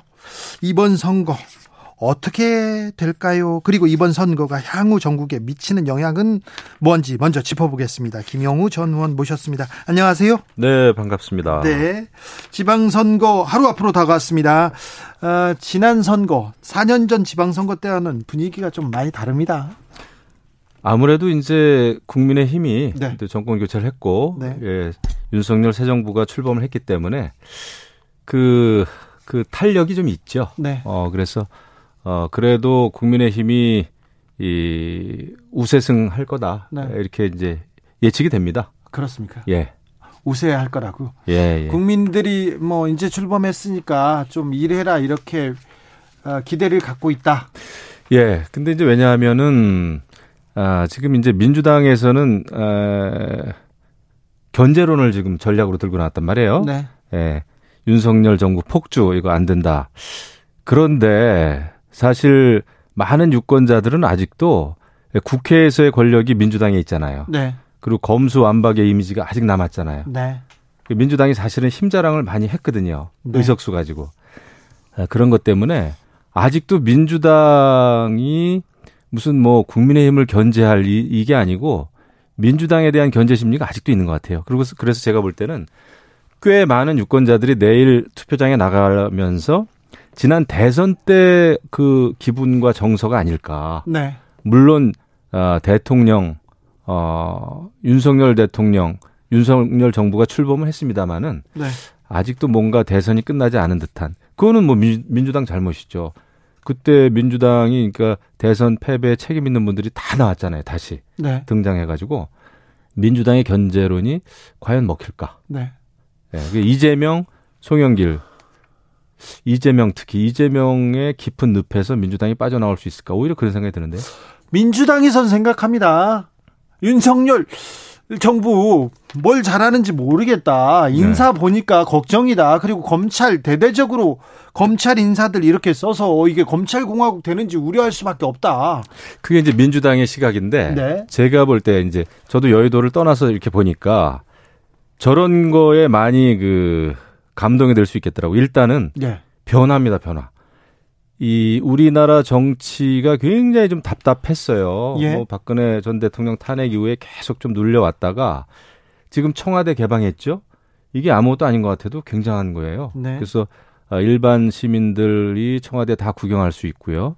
그래서 이제 집무실 옮긴 것도 그렇고 그 다음에 뭐 이번에 한동훈 법무부 장관에 대한 이렇다 저렇다 비판이 많아도 일단 또 젊은 한동훈 법무부 장관이 막 새로운 걸 들고 나오고 그 다음에 생각한 대로 돌려서 이야기하지, 않, 이야기하지 않고 돌직구 그냥 생각한 대로 그대로 이야기하고 그러니까 어 이게 새롭다는 거예요. 그래서 아, 뭔가 변화했다, 변화하고 있구나라는 그런 이미지가 지금 강하죠. 그래서 어, 윤석열 정부 또 국민의힘이 좀 탄력을 받는 것 같습니다. 그렇습니까? 네. 왜냐하면 민주당은 아직도 계속 검찰 개혁해야 된다, 검수한박 완수해야 된다 이런 어떤 정치적인 이슈 가지고 계속 가는데 지금 뭐 이제 예, 윤석열 정부 출범과 동시에 새로운 일들이 벌어지고 여기다가 또 이제 한미 정상 회담도 했단 말이에요. 네. 이러다 보니까 곧 새 정부가 변화구나. 라는 그 이미지가 있는 거죠. 네. 아무튼 새 정부는 변화하는 이미지, 민주당은 좀 과거에서 벗어나지 못하는 이미지 때문에 네. 이번에는 어, 국민의힘 쪽이 우세할 거다. 그런 생각이 좀 들어요. 하지만 하지만 네. 선거는 끝날 때까지 끝난 게 아니기 때문에 네. 예, 굉장히 그 최선을 다 해야 되고요. 네. 예. 이제 뭐 몇 시간 안 남았습니다만 네. 뭐 최선을 다 해야 되겠죠. 지역구가 경기도셨으니까 경기도 판세부터 물어보겠습니다. 지역민들 만나보면 무슨 얘기 하십니까? 지금 그 뭐 저희 지역이야 어 그래도 어 국민의 힘이 우세죠. 어 근데 이제 지역이라는 거는 다 지역마다 특색이 있습니다. 이번에 지역에서 공천을 어떻게 했는지 네. 이런 거에 따라서 이제 예, 좀 여러 가지 이제 변수들은 있는데 전반적으로 봤을 때는 윤석열 정부가 그 탄력을 받고 있는 것만큼 사실이에요. 그리고 이제 예, 아무튼 제가 볼 때는 네. 민주당으로서는 좀 아픈 건데 제가 볼 때, 네. 제가 볼 때 제 시각에서 이재명 그 전 지사의 재등판이 민주당으로서는 굉장히 어떤 새로운 전략을 가지고 나와도 먹히지 않는 이런 상태인 것 같아요. 일단 책임 정치가 안 됐고 그러니까 책임을 져야 된다라고 하는 말을 하면서 책임을 진다는 것은 사실은 지난 대선에 패배하고 좀 성찰을 할 수 있는 시간을 가졌어야 되는데 바로 그냥 국회의원 선거에 또 나오면서 그 신망과 신뢰를 잃었죠. 그래서 민주당이 어떤 얘기를 해도 지금은 조금 답답할 정도로 먹히지 않는다. 거기다가 이제 민주당 내부의 갈등도 최근에 또 크게 또 나왔죠. 네, 내부 갈등이 좀 큰 영향을 미쳤, 미쳤다고 보시죠? 그게 있습니다. 예. 왜냐하면은 불과 선거 일주일 앞두고 네, 586 용퇴하라. 용퇴는 자기 스스로 이제 그만둘 때가 용퇴인데 네, 그걸 이제 박지원 비대위원장이 이야기했다가 그것도 며칠 안 돼 가지고 또 그걸 또 사과 사죄를 했어요. 그래서 도대체 개혁을 정말 하려고 하는 건지 그냥 민주당 내부의 권력 투쟁인지 그런 거 그런 거 안 좋은 이미지가 좀 남지 않았을까요? 경기도지사 나선 김동연 후보는 뭐 인물로는 굉장히 능력으로는 절대 빠지지 않는 사람 아닙니까? 근데 이제 개인 능력 이력을 보는 게 아니고 어 그 능력 있다고 하는 분이 이제 문재인 정부에서 경제 정책의 수장 아니었습니까? 네, 근데 이제 결국 문재인 정부에서 경제 정책이 잘 했 으면은 잘 했더라면은 정권 교체가 안 됐겠죠. 그래서 그런 부분에 있어서는 조금 점수를 많이 잃고 있는 것 같아요. 네. 그리고 이제 처음에는 원래 문재인 정부를 비판하면서 대선에 나왔던 분인데 어느 날 갑자기 또 어, 이재명 후보 지지 선언을 했고 합당을 했고 민주당의 경기도 후보가 됐단 말이에요 지금 예, 지사 후보가 그래서 이건 뭔가 네. 아, 그런 면에서 조금 아, 좋은 이력에 비춰봤을 때 네. 점수를 좀 까먹었죠. 알겠습니다. 민주당은 이렇게 이렇게 점수를 까먹었다 알겠는데 국민의힘은 점수 딴 거 말고요. 어디 어디에서 좀 점수를 잃었습니까? 그런 측면이 있었을 거예요. 솔직히 말씀드리면은 뭐 그 인사에서 네. 저는 인사가 정말 만사라고 생각하거든요. 네. 썩잘 됐다 이런 평가를 받지는 못합니다. 초반에 이제 여성이나 지역 안배가 너무 안 됐었죠. 예. 어, 그런 거 있었고 그다음에 이제 또 대통령실의 일부 비서관 네. 에, 그런 문제가 좀 있었고 검찰 위주의 그리고 또 그렇죠. 네. 전, 전 정권, 특별히 MB 계열의 뭐.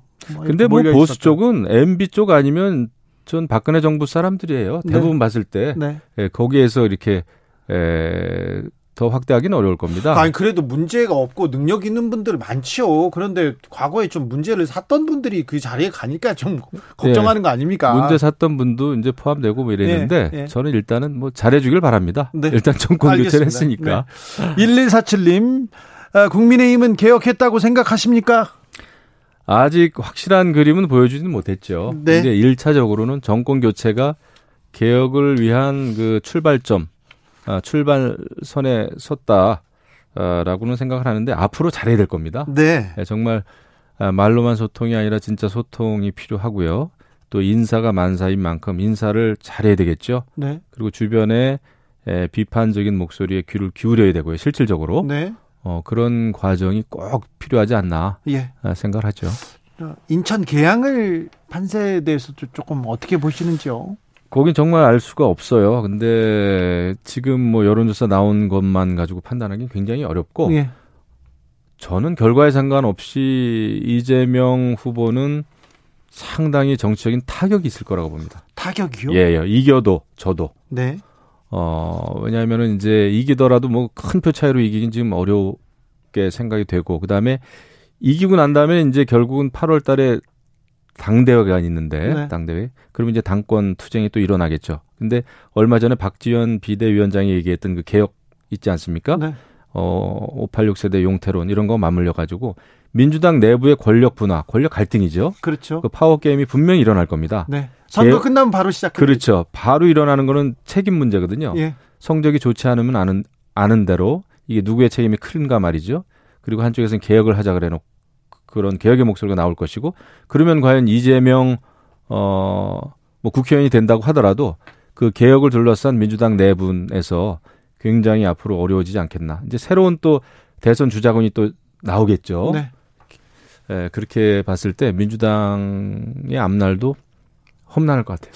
선거가 끝나면 바로 이 부분에 대해서 뭐 뜨겁게 치열하게 이렇게 경쟁하겠죠. 안철수 후보의 행보는 어떻게 될까요? 비교적 안정적이죠. 이번에도 이제 뭐 지지율이 높으니까 당선될 가능성이 높지만은 근데 이제 그 이유가 문제가 되겠죠. 예. 원내 진입을 하면 일단은 소위 그 안철수 어, 전 위원장의 세력이 많지는 않단 말이에요. 네. 예, 지난번에 이제 국민의당, 국민의힘 합당이 됐습니다만은 결국은 이제 얼만큼 더 친화력도 더 확보해 가면서 더 많은 우군을 만드느냐에 따라서 차기 당권 또 나아가서 대권까지도 이제 그 판도가 좀 어, 가려지겠는데 어쨌거나 지금 안철수 어, 위원장이 이 지금 이제 분당에서 출마하면서 경기도 쪽의 분위기는 좋아졌습니다. 그렇습니다. 예, 예. 예, 경기 좋아졌고 그다음에 이제 당내에 들어오면 저는 뭐 안철수 위원장은 국회의원이 된다고 하더라도 윤석열 정부의 성공을 위해서 또 때로는 상당히 따가운 비판도 할 수 있는 그 정치인이라고 생각을 해요. 네. 예, 좀뭐 필요한 역할을 해야 되지 않겠습니까? 이준석 대표는요? 이준석 대표 여러 가지 뭐 어, 요즘 이제 말이 많지만 최근에는 비교적 정치인으로서 당 대표로서는 좀 안정적인 그런 모습, 모양새 모습을 좀 보여주고 있어요. 네. 당 대표로서. 네. 근데 이제 대선 아, 이번에 지선이 끝나고 나면은 어, 성적이 좋으면 이제 당 대표에 대한 당, 당 대표도 어, 상당히 좀 입지는 넓어지겠죠. 네. 어, 그리고 이제 아직 예, 국민의힘은 전당대회가 내년이니만큼 네. 특별한 이유가 없는 한, 네. 에, 그 지도부, 지도 체제는 뭐 유지가 되겠죠. 민주당이 걱정이죠, 뭐. 다 걱정이죠. 여당은 여당인 만큼 네. 또그 책임이 무적, 무겁기 때문에 네. 또 계속 그 에, 국민들 유권자들 또 야권에서는 윤석열 정부, 윤석열 대통령 잘하나 못하나 계속 볼 거 아닙니까? 네. 그러면. 예, 뭐 여당으로서 저 책임을 져야죠. 네. 여당에 있는 인사 중에 가장 합리적이고 가장 그래도 또 생각이 깊다고 평가받는 그런 분입니다. 자, 김영우 의원님. 그래서 물어봅니다. 자, 몇 가지 이제 이제 본격적으로 물어볼게요. 저도 우길 때 많이 우깁니다. 그래요? 네. 아, 그래도 합리적으로 우기니까요. 의원님, 김포공항 이전 공약이요. 이게 뭐 지금은 뭐 이재명 후보나 송영길 후보가 막판에 몰렸다 뭐 이렇게 국민의힘에서 얘기하는데 실제 그렇게 어, 민주당한테 불리하게 작용할까요? 김포공항 예.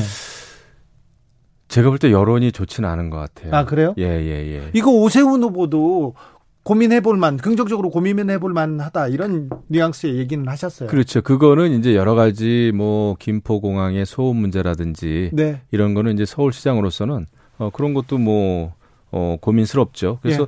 고민해볼 만하다, 검토해볼 만하다라는 차원하고 네, 이번에 막판에 이재명 후보가 개항을 해가가지고 정말 선거 며칠 앞두고 이것을 김포공항 이전 인천공항하고의 인천공항하고의 통합 문제를 공약으로 들고 나온 거는 네. 좀 차원이 다릅니다. 그래서 너무 깊이 생각하지 않았고 네.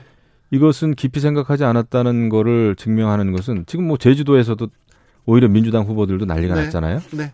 그래서 공항 옮기는 문제 이거 뭐 서울 사람들 서쪽에 있는 사람들은 원주 공항 이용해라. 남쪽에 있는 사람들은 청주 공항 이용해라. 어 이거 정말 와닿지 않죠. 네, 알겠습니다. 자, 윤핵관. 어, 오늘도 특별감찰관 얘기에 대해서 네. 뭐 대통령실에서 어, 임명하지 않겠다 그러니까 윤핵관이 나서서 아니 임- 이거 공약 파괴다 하니까 바로 좀 좀 그 입장을 바꿨어요. 국무조정실장 내정 관련해서도 총리와 윤핵관과의 갈등이 좀 보이기도 하고 의견 차이라고 볼 수 있습니다. 자, 윤핵관들이 너무 힘을 갖는 거 아니야? 이거는 국민의힘 내부에서도 우려합니다.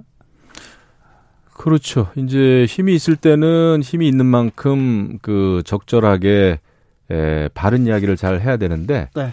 저는 이제 조언을 조금 이렇게 언론에 드러나지 않게 해주는 그 지혜도 필요하지 않나 네. 싶습니다. 왜냐하면은 당에는 또 지도부가 있고요. 예. 어 물론 뭐 대통령이 이제 가까운 소위 이제 윤핵관이라고 하는 의원들이 있긴 합니다만은 네. 그 윤핵관이라는 이름이 자꾸 언론에 등장하고 하는 것은 좋지 않죠. 솔직히 네, 말씀드리면. 그러니까요. 예. 근데 그분들의 능력은 내가 알고 있습니다만은 네. 아 이제 그 조언은 지혜롭게 하는 게 진짜 조언인 것 같아요. 네. 예. 알겠습니다. 그리고 검사들의 약진. 검, 검사들이 뭐 법무부 장관으로 현직에서 바로 직진하기도 했고 너무 대통령실 그리고 법무부의 힘이 커지면서 이 검사들의 약진 이걸 어떻게 봐야 됩니까? 일단 그 원인은 문재인 정부한테 있죠. 원인이요? 예, 원인 제공자죠. 원인 유발자죠. 왜냐하면은 문재인 정부에서 이제 검찰 개혁을 한다고 했는데 사실은 검찰 검수 완박 또 이제 검찰에 대한 핍박이죠. 어, 과거에 그 문재인 정부 인사들에 대한 수사 이걸 못하게 하지 않았습니까? 그리고 이제 윤석열 총장이나 한동훈 검사를 굉장히 핍박을 하다 보니까 이제 검사들이 오히려 더 더 커졌죠. 그렇죠? 여러 가지 지나치게 커졌습니다. 이 정부 들어서. 예, 커졌죠. 그리고 네.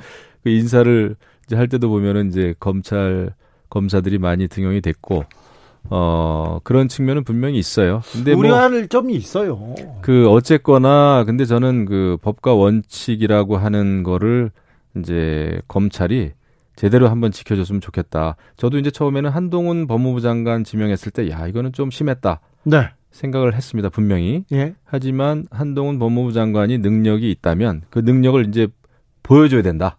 예? 보여줘야 된다.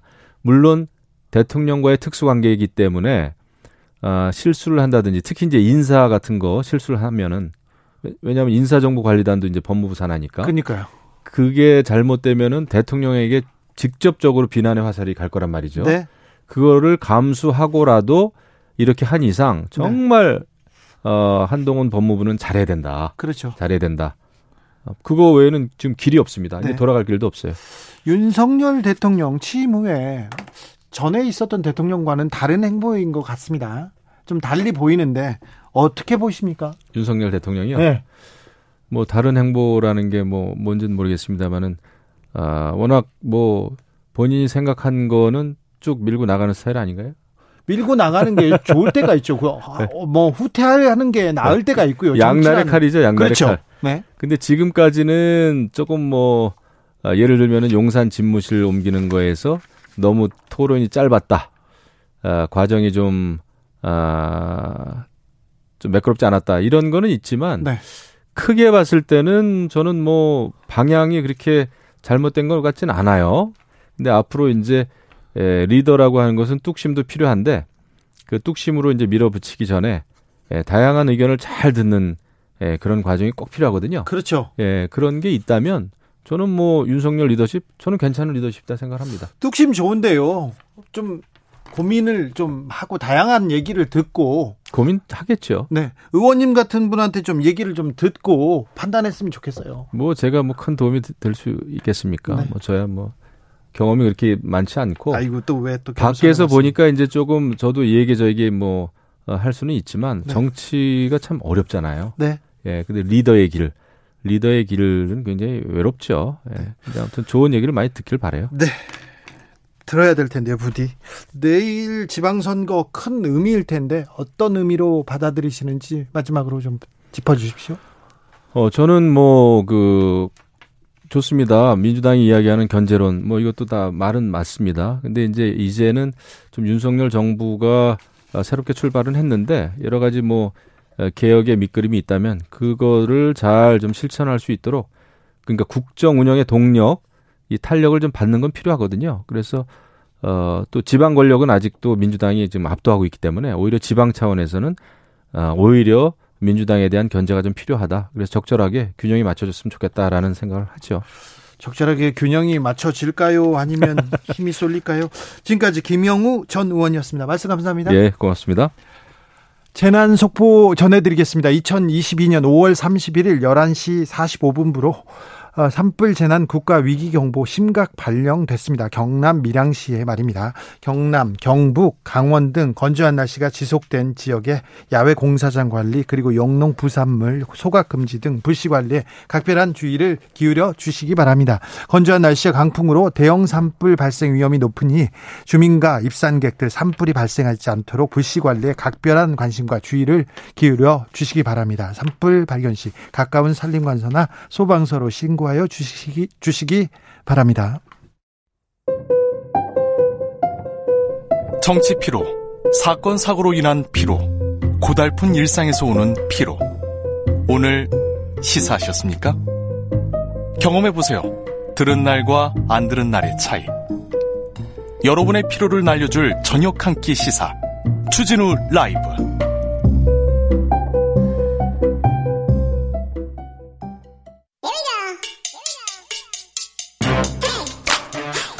뉴스를 향한 진지한 고민 기자들의 수다 라이브 기자실을 찾은 오늘의 기자는 은지옥이요. 시사인 김은지입니다. 오늘 준비한 첫 번째 뉴스부터 가볼까요? 네, 특별감찰관을 두고 대통령실이 당으로부터 공개적으로 면박을 당했습니다. 윤핵관, 장재원, 권성동이 막 뭐라고 하니까 바로 또 입장을 바꾸더라고요. 네, 사과를 했는데요. 네. 대통령실이 이른바 윤핵관들에게 공박을 당하는 모습을 좀 정리해 보자면 네. 시작이 한 기사였습니다. 연합뉴스에서 어제 보도를 했는데 윤석열 대통령이 특별감찰관을 임명하지 않고 친인척 수사는 검경이 한다. 이런 기사가 논란이 됐었거든요. 네. 특별감찰관 같은 경우에는 원래 국민의힘이 문재인 정부를 오랫동안 좀 공격해왔던 소리였습니다. 그렇죠. 빨리 임명하라 임명하라 얼마 전까지 얘기했고 이건 대선 공약으로 윤석열 후보가 말하기도 했어요. 예, 근데 실제로 이제 문재인 정부가 이걸 임명을 하지 않아서 좀 문제가 됐던 지점들이 있긴 있었거든요. 비판을 받았, 받았었는데요.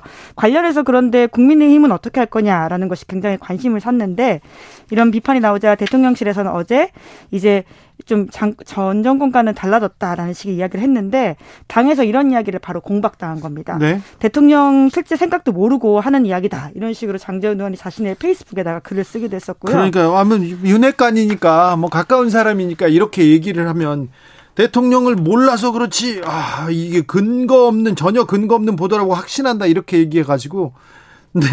바로 좀 뉴스가 됐죠. 예, 게다가 대통령의 의중과 뜻을 참모들은 정확하게 파악해야 된다라는 식의 이야기까지 도 들었습니다. 그렇죠. 그리고 권성동 의원 같은 경우 원내대표 같은 경우에도요. 대통령실이 말실수했다라는 식의 이야기도 아, 했고요. 아, 거침없습니다. 네, 이제 여러 가지 당 그리고는 이제 정부 사이의 관계를 보여주는 장면들이기도 한데 네. 여튼 특별감찰관은 윤석열 정부에서 유지된다라고 입장을 밝히긴 했는데요. 네. 실제로 법에 따라서 여야가 합의하면 3명을 추천하고 그에 따라서 1명을 지명하게 되어 있습니다. 있습니다. 네. 지방선거 이후에 민주당과 합의 협의해서 권성동 원내대표가 추진 추진하겠다 이렇게 밝힌 바가 있습니다. 대통령 영부인과 그다음에 친인척 사촌인의 친족이죠. 그리고, 그리고 수석도 예, 네. 2014년에 박근혜 정부에서 도입됐었는데 실제로 그 당시에 이석수 특별감찰관이 우병우 수석을 감찰하다가 네. 문제가 돼서 자리를 비웠고요. 한판 붙었죠. 그래서 뭐 국정농단의 단초가 됐다 이런 얘기도 있었는데요. 그런데 권성동, 장재원, 아, 윤핵관이 세긴 셉니다. 한덕수 총리가 국무조정실장으로 내가 국무총리실에서 내가 어떤 사람을 쓰, 쓰겠다. 이 사람 내가 보증하겠다. 몇 번을 얘기했는데 안 된다. 문재인 사람이다. 절대 안 될 소리다. 얘기하니까 바로 윤석열 대통령이 후퇴했지 않습니까? 이번에도 후퇴하는 걸 보면 어, 윤핵관이 대통령실에 힘을 좀 능가한다 이런 얘기가 계속 나오긴 할것 같습니다. 예, 그래서 오늘 기자실에서 질의응답 과정에서 대통령실 관계자가 비선으로까지 되는 거 아니냐, 직책이 없는 사람이 왜 이렇게 이야기하느냐라는 지적까지도 했었는데요. 굉장히 네. 그에 대해서 대통령실 관계자는 이제 혼선을 빚어서 죄송하다라는 식의 이야기를 했습니다. 대통령실에서 죄송하다고 하고, 어유 네. 뭐 뭐라고요? 말실수다 이렇게 얘기한다고요? 오. 네, 근데 자. 이제 윤종원 IBK 실장 같은 경우에는 모양상은 본인이 사퇴한 건 맞습니다. 아이 그래도 권성동 원내대표가 반대해서 그런데요. 앞으로 이 이 권력들이 권력 그게 핵심에서 어떤 얘기가 나오는지 계속 지켜보자고요.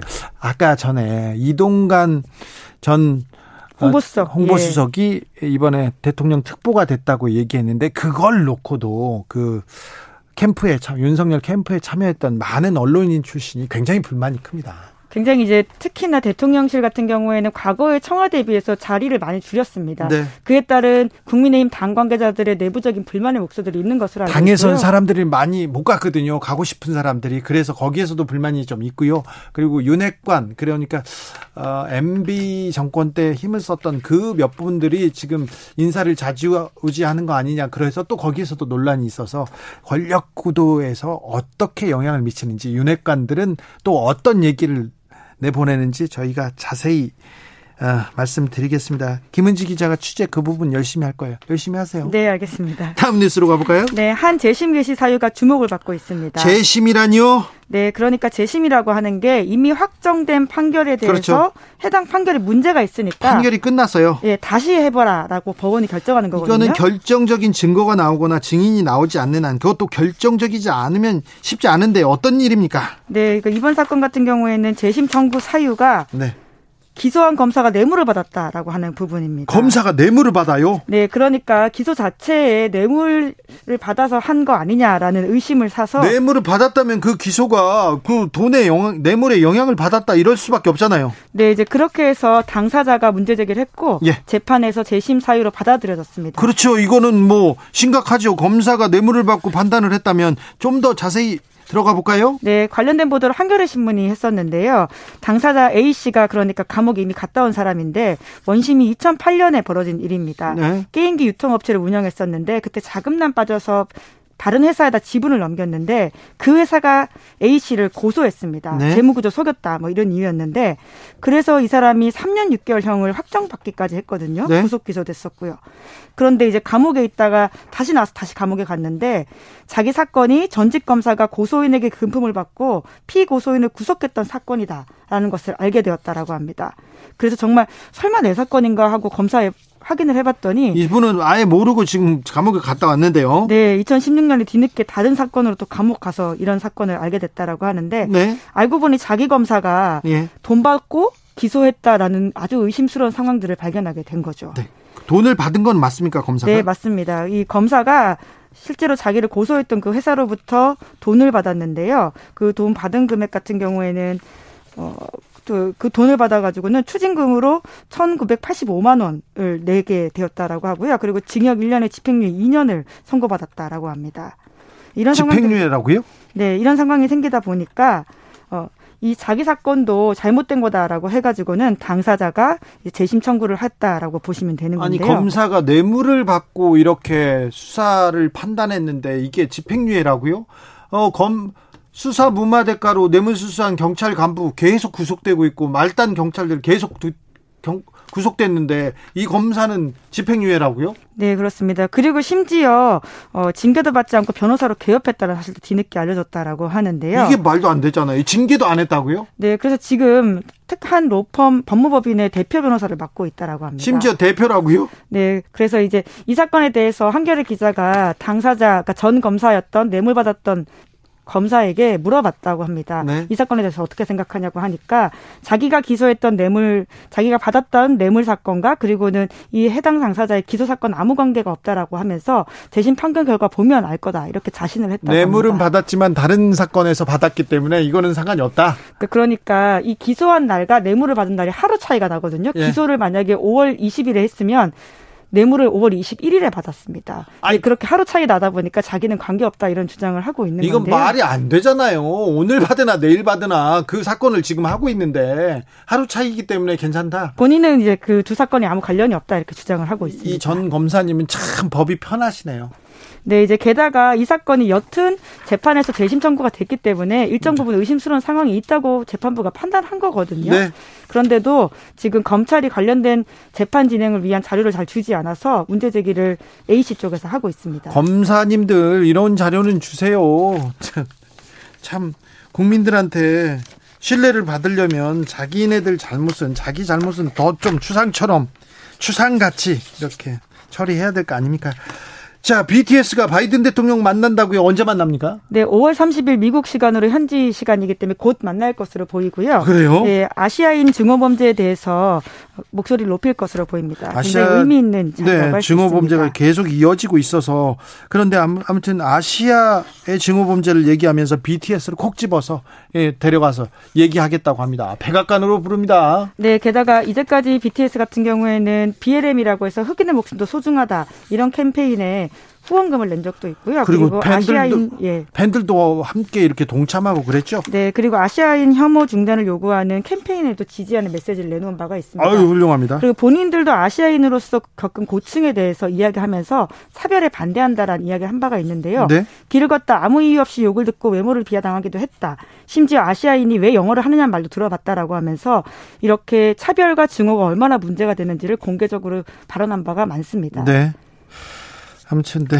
BTS의 영향력이 선한 영향력이 세상을 밝게 지금 밝히고 있다는 것도 좀 알아주셨으면 합니다. 아우 BTS 미국도 갑니다. 백악관을 대단합니다. 미국은 여러 차례 갔을 텐데 백악관 간 게 처음이라서 더욱더 눈길을 끌고 아 있습니다. 그렇습니까? 예, 네, 알겠어요. 기자들의 수다 시사인 김은지 기자와 함께했습니다. 감사합니다. 감사합니다. 교통정보센터 다녀올게요. 이승미 씨.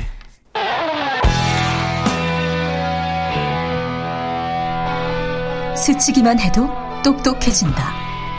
드라이브 스루 시사 주진우 라이브.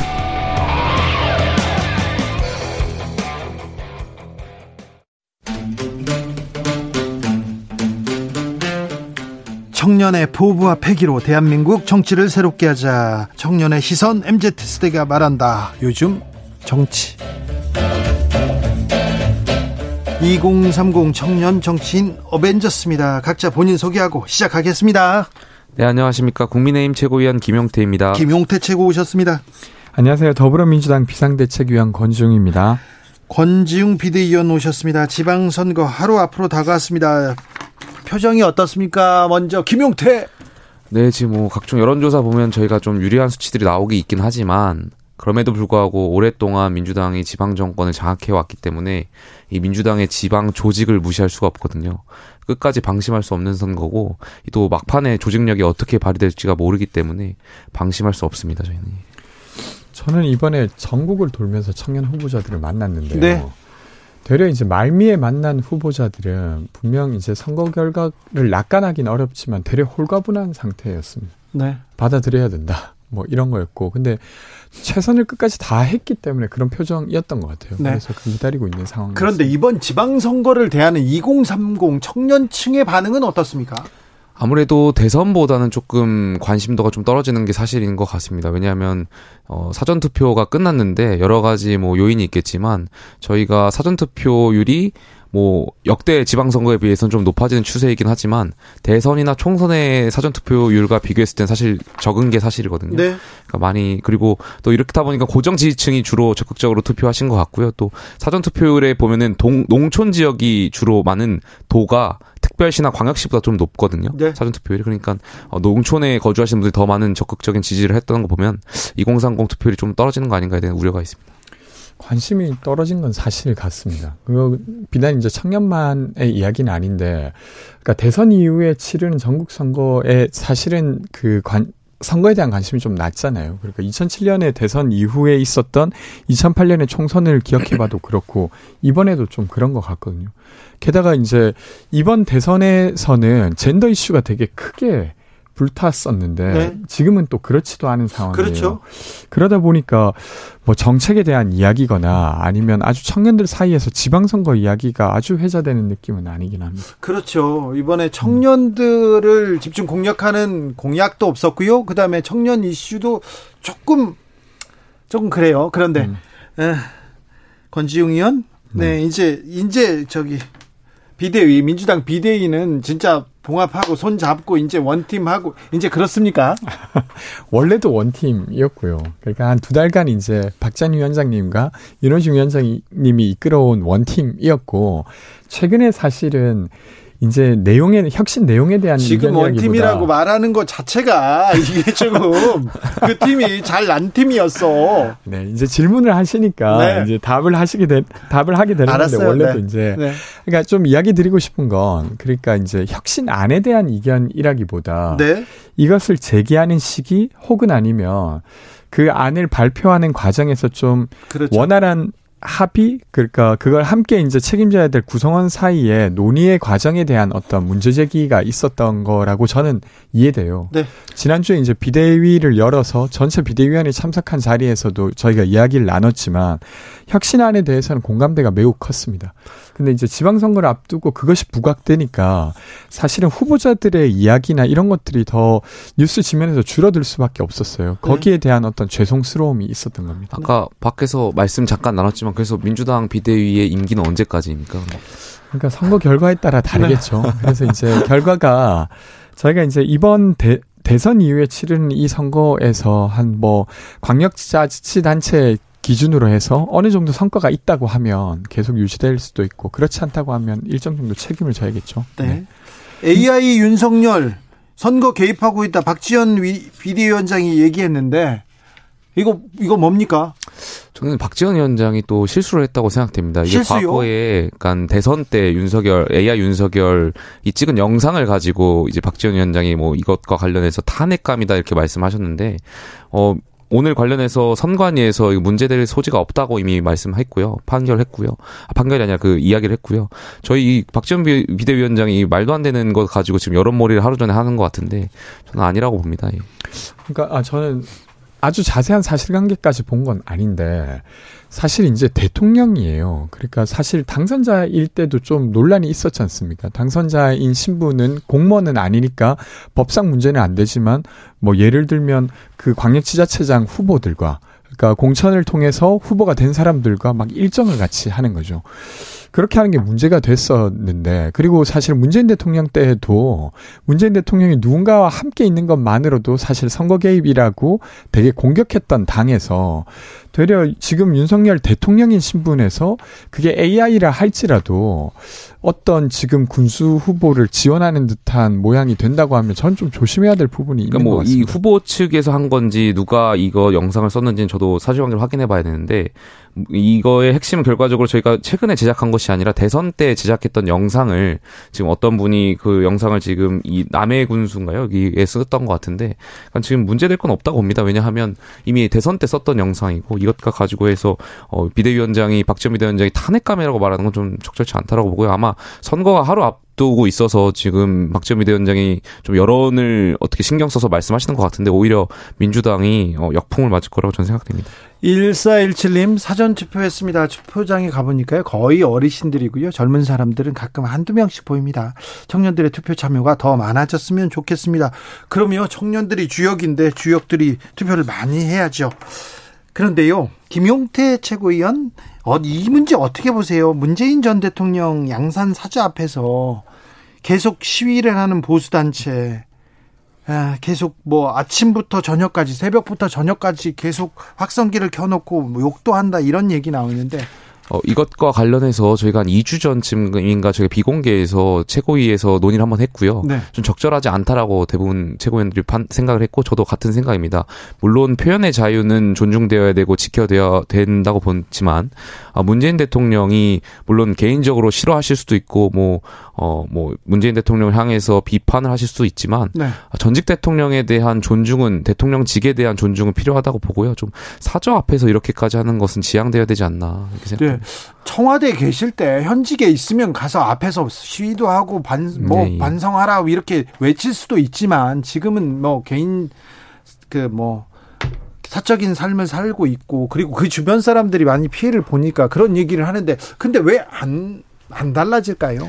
글쎄요, 뭐, 그분들이 이제 본인들은 표현의 자유를 말씀하시는데, 좀, 말씀하신 대로 전직 대통령에 대한 존중이 좀 있어야 된다고 생각됩니다. 근데, 여기에 대고 또 대통령께서 검, 그 고소를 검토 중이라고 말씀하시는 것 자체는 또 저는 말이 안 된다고 생각됩니다. 왜냐하면, 지난번에 아마 여기 주진우 라이브에서도 얘기했었지만, 한동훈 법무부 장관이 기자 고소 관련해가지고 제가 이야기를 했었고, 제가 그때도 적절하지 않다라고 생각, 말씀드렸는데, 대통령께서 또 국민을 향해서 고소를 검토하는 건 또 적절하지 않다고 저는 생각됩니다. 그러니까 저는 이제 전직 대통령이 그렇게 시민을 고소하지 않게 좀 도와주셨으면 좋겠다는 생각은 들어요. 그 방금 말씀해 주신 대로 이게 전직 대통령에 대한 존중이자 사실 정, 정치적 이견에 대한 어떤 과도한 공격이라고 저는 생각하거든요. 정치적으로 이견이 있을 수 있는데 그렇다고 해서 그 이견이 있는 사람 집 앞에 가서 이렇게 해도 되냐라고 했을 때 그건 꼭 대통령이 아니라도 누구라도 그렇게 하면 위협 을 받는다고 느끼잖아요.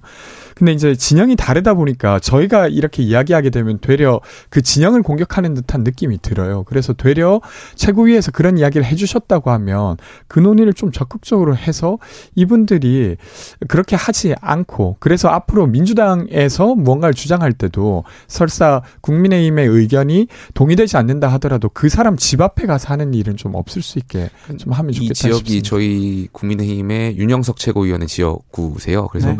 윤영석 최고위원도 여기에 대해서 굉장히 많이 고민을 하고 계시더라고요. 그러니까 이런 분 그 말씀하신 대로 표현의 자유는 존중돼야 되지만 이런 것이 너무 과도하다 보니까 좀 어떻게 볼까요? 좀 지양되어야 된다고 생각하고 있는데 이걸 어떻게 풀어나가야 될지 좀 고민을 해봐야 될 것 같습니다. 과거 전 대통령 뭐 사자 앞에서 뭐 기습 시위가 있거나 집회가 있었던 적은 있으나 이렇게 지속적으로 확성기를 켜놓고 그랬던 적은 없는 것 같습니다. 만약에 여기서 국민의힘에서 조금 뭐 전향적인 뭐라고 해야 되나요? 조금 그런 행동을 보여주면 국민들한테 예, 예. 또 어, 점수를 또 얻지 않을까 그런 생각도 그 조금 해봅니다. SNS에 아마 일주일 전쯤에 윤상현 전 국, 아, 윤상현 국회의원께서 그 SNS에도 올렸거든요. 이건 좀 지양돼야 된다고. 근데 이제 그건 국회의원 신문을 올리셨던 거고 지도부 차원에서도 이거 관련해서 좀 메시지 낼 수 있도록 하겠습니다. 네.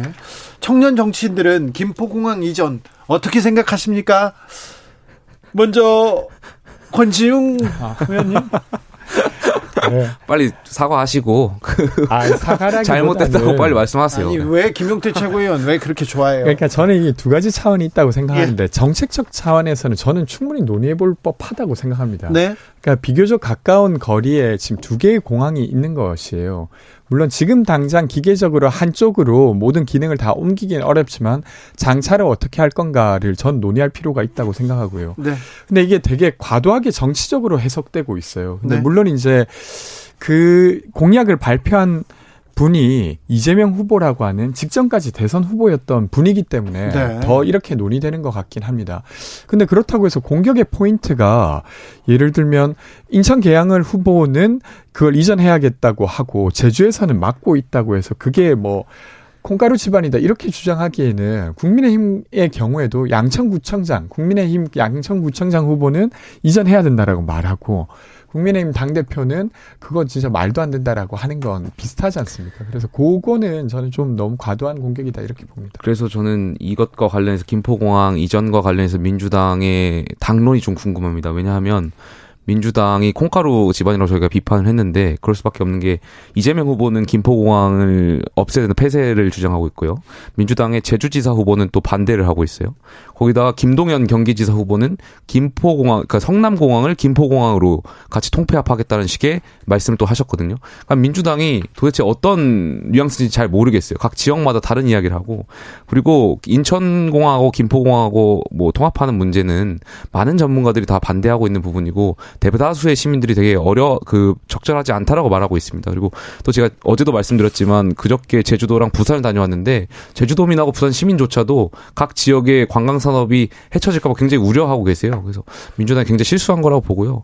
말도 안 된다. 그리고 기- 뭐 제가 여기서 누누이 말씀드리지만 김포공항, 인천공항은 그 공역이 그 전방하고 가깝기 때문에 또 공군의 훈련이 있기 때문에 어, 뭐 유사시에 그러니까 뭐 기상 악화로 인해서 하늘에 비행기가 계속 떠 있어야 될 때가 있잖아요. 그럴 때 인천공항은 그 공역이 부족하다고 합니다.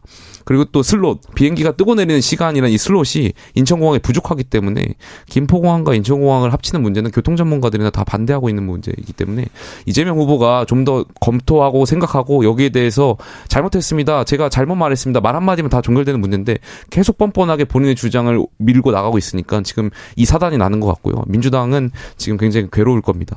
아니 어떤 정책을 제안했는데 그것이 뻔뻔하다고 말하는 건 전 좀 과도하다고 생각하고요. 그러니까 사실은 김포공항이 있음으로써 그 주변의 소음 문제라든지 고도 제한 문제가 있어 왔고 그것이 그 인근의 지역 주민들의 어, 문제로 여겨져 왔습니다. 그리고 그것을 해결하겠다고 국민의힘 양천구청장 후보도 이야기를 하고 있었던 바고요. 근데 그것을 앞으로 이제 어떻게 해결해야 할 건지에 대해서 국민의힘 입장은 이전하지 않겠다 정도여야지 이걸 이전하겠다고 하는 정책적 어떤 판단이 뻔뻔하다 이렇게 말하기는 전좀 과도하다고 생각을 하고요. 근데 뭐 이런 거지 않습니까? 지방자치단체 선거가 있을 때 서로 이견이 있는 지자체장의 의견이 있을 수 있는 사안들이 있다고 생각해요. 예를 들면 인천에 그런 사안은 엄청 많아요. 그렇죠. 매 선거마다 있습니다. 이 지역하고 저 지역하고 다 그렇죠. 달라요. 이재명 후보가 대선 주자셨잖아요. 그러니까 그래서 이제 특정 지역을 대표하시는 분이 아니고 민주당에서 대선 후보였고 그러니까 국가적인 어젠다나 국민 전체를 대해서 고민을 하실 분이어야 되는데 지금 마치 본인의 어떤 인기 영합을 위해서 잘못된 정책을 미, 말씀하셨는데 많은 전문가들과 많은 국민들이 잘못했다고 지적을 하해도 여기에 어떤 수긍이나 하는 것이 아니라 도리어 이것을 본인의 주장이 옳다고 계속 말하니까 그러니까 예를 들면 예. 말씀하신 대로 총괄 선대위원장이기 때문에 약간 그런 책임이 있다는 비판은 저는 받아들여야 될 거라고 생각합니다. 근데 그럼에도 불구하고 개항을 후보로서 저는 이야기할 수 있는 부분이었다고 생각합니다. 아무튼 공약이 좀 더 많이 나왔으면 좋겠는데 청년 공약이 좀 더 나왔으면 그리고 기후 위기를 대처하는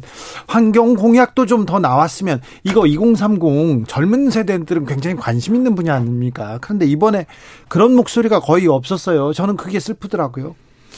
저는 그 청년 후보들 만나면서 사실 그 분은 남편과 아내 아내 본인이 이제 후보였는데 사실 기후 위기 관련한 거에 관심이 되게 많았어요. 근데 이게 정 이번 선거 자체에 대한 관심이 낮으니까 기후 위기에 대한 이야기보다도 어르신 돌봄이나 이런 걸 먼저 내세우게 되고 음. 이건 당선되고 난 다음에 기후 위기 문제를 풀어야겠다 이렇게 예, 예. 되려 이야기하시더라고요. 그래서 이 선거에 대한 관심이 좀 대래, 대체적으로 낮은 상황이라 종전에 다뤄왔던 의제 중심으로 좀 이야기되고 있는 게 저도 좀 아쉽습니다. 저도 아쉽죠. 지금 다시 김포공항 얘기하는데 김포공항 얘기는 의미 없는 얘기라고 저는 생각돼요. 왜냐하면 이게 휘발되는 이슈거든요. 선거 끝나면 다 없어질 이슈고. 그러니까 이 이재명 후보가 만약 당선되다 된다고 하더라도 저는 김포공항 폐쇄 못 한다고 생각되거든요. 네. 그러니까 의미 없는 이슈로 계속 휘발되는 이슈로 계속 이야기가 하고 있으니까 여기에서 분명히 어, 세계 어딘가에서는 분명히 우리가 격차의 문제라든지 기후 위기라든 문제라든지 디지털 전환 문제라든지 굉장히 거대 담론이나 우리가 처해진 환경에 대해서 정말 정치가 진지하게 고민해야 될 문제들이 있는 데 이런 문제들이 좀 소외되고 있는 것 같아서 굉장히 안타깝습니다. 네. 윤석열 대통령 그럴 뿐 아니다. 이렇게 윤핵관이 말을 하니까 바로 또 대통령실에서 말을 바꿉니다. 국민의힘에서 분위기도 좀 그렇습니까? 윤핵관이 그렇게 셉니까? 뭐 어떤 분을 말씀하시는지 잘 몰라가지고 네. 제가 뭐 말씀을 드리기가 좀 알겠어요. 적절하지 않겠습니다. 네, 네, 좋습니다. 네. 어, 윤호중 비대위원장이 70대 후보자를 향해서 뭐라고 얘기했습니까? 아, 네. 그 이제 사실은 딱 그 어떤 연령이 많다고 해서 그것 자체를 공격하려고 했던 건 아니고 그 민주당의 후보가 좀 젊다는 걸 강조하는 과정에서 네. 그런 부분이 있었던 것 같습니다. 네. 알겠습니다. 네. 요즘 정치 여기까지 해볼까요? 김용태, 권지웅, 권지웅, 김용태는 선거 이후에는 어떤 자리에서 어떤 역할을 하게 될까? 그거 좀 걱정입니다. 일단 김용태 최고보다는 권지웅 의원, 네 앞으로 그렇죠. 네 정치적으로 네. 더큰 꿈을 꾸기를 바라는데요. 저희 요즘 정치는 선거 이후에도 쭉 열심히 잘 달려보겠습니다. 두 분 감사합니다. 김용태, 권지웅 두 분 감사합니다. 고맙습니다. 네.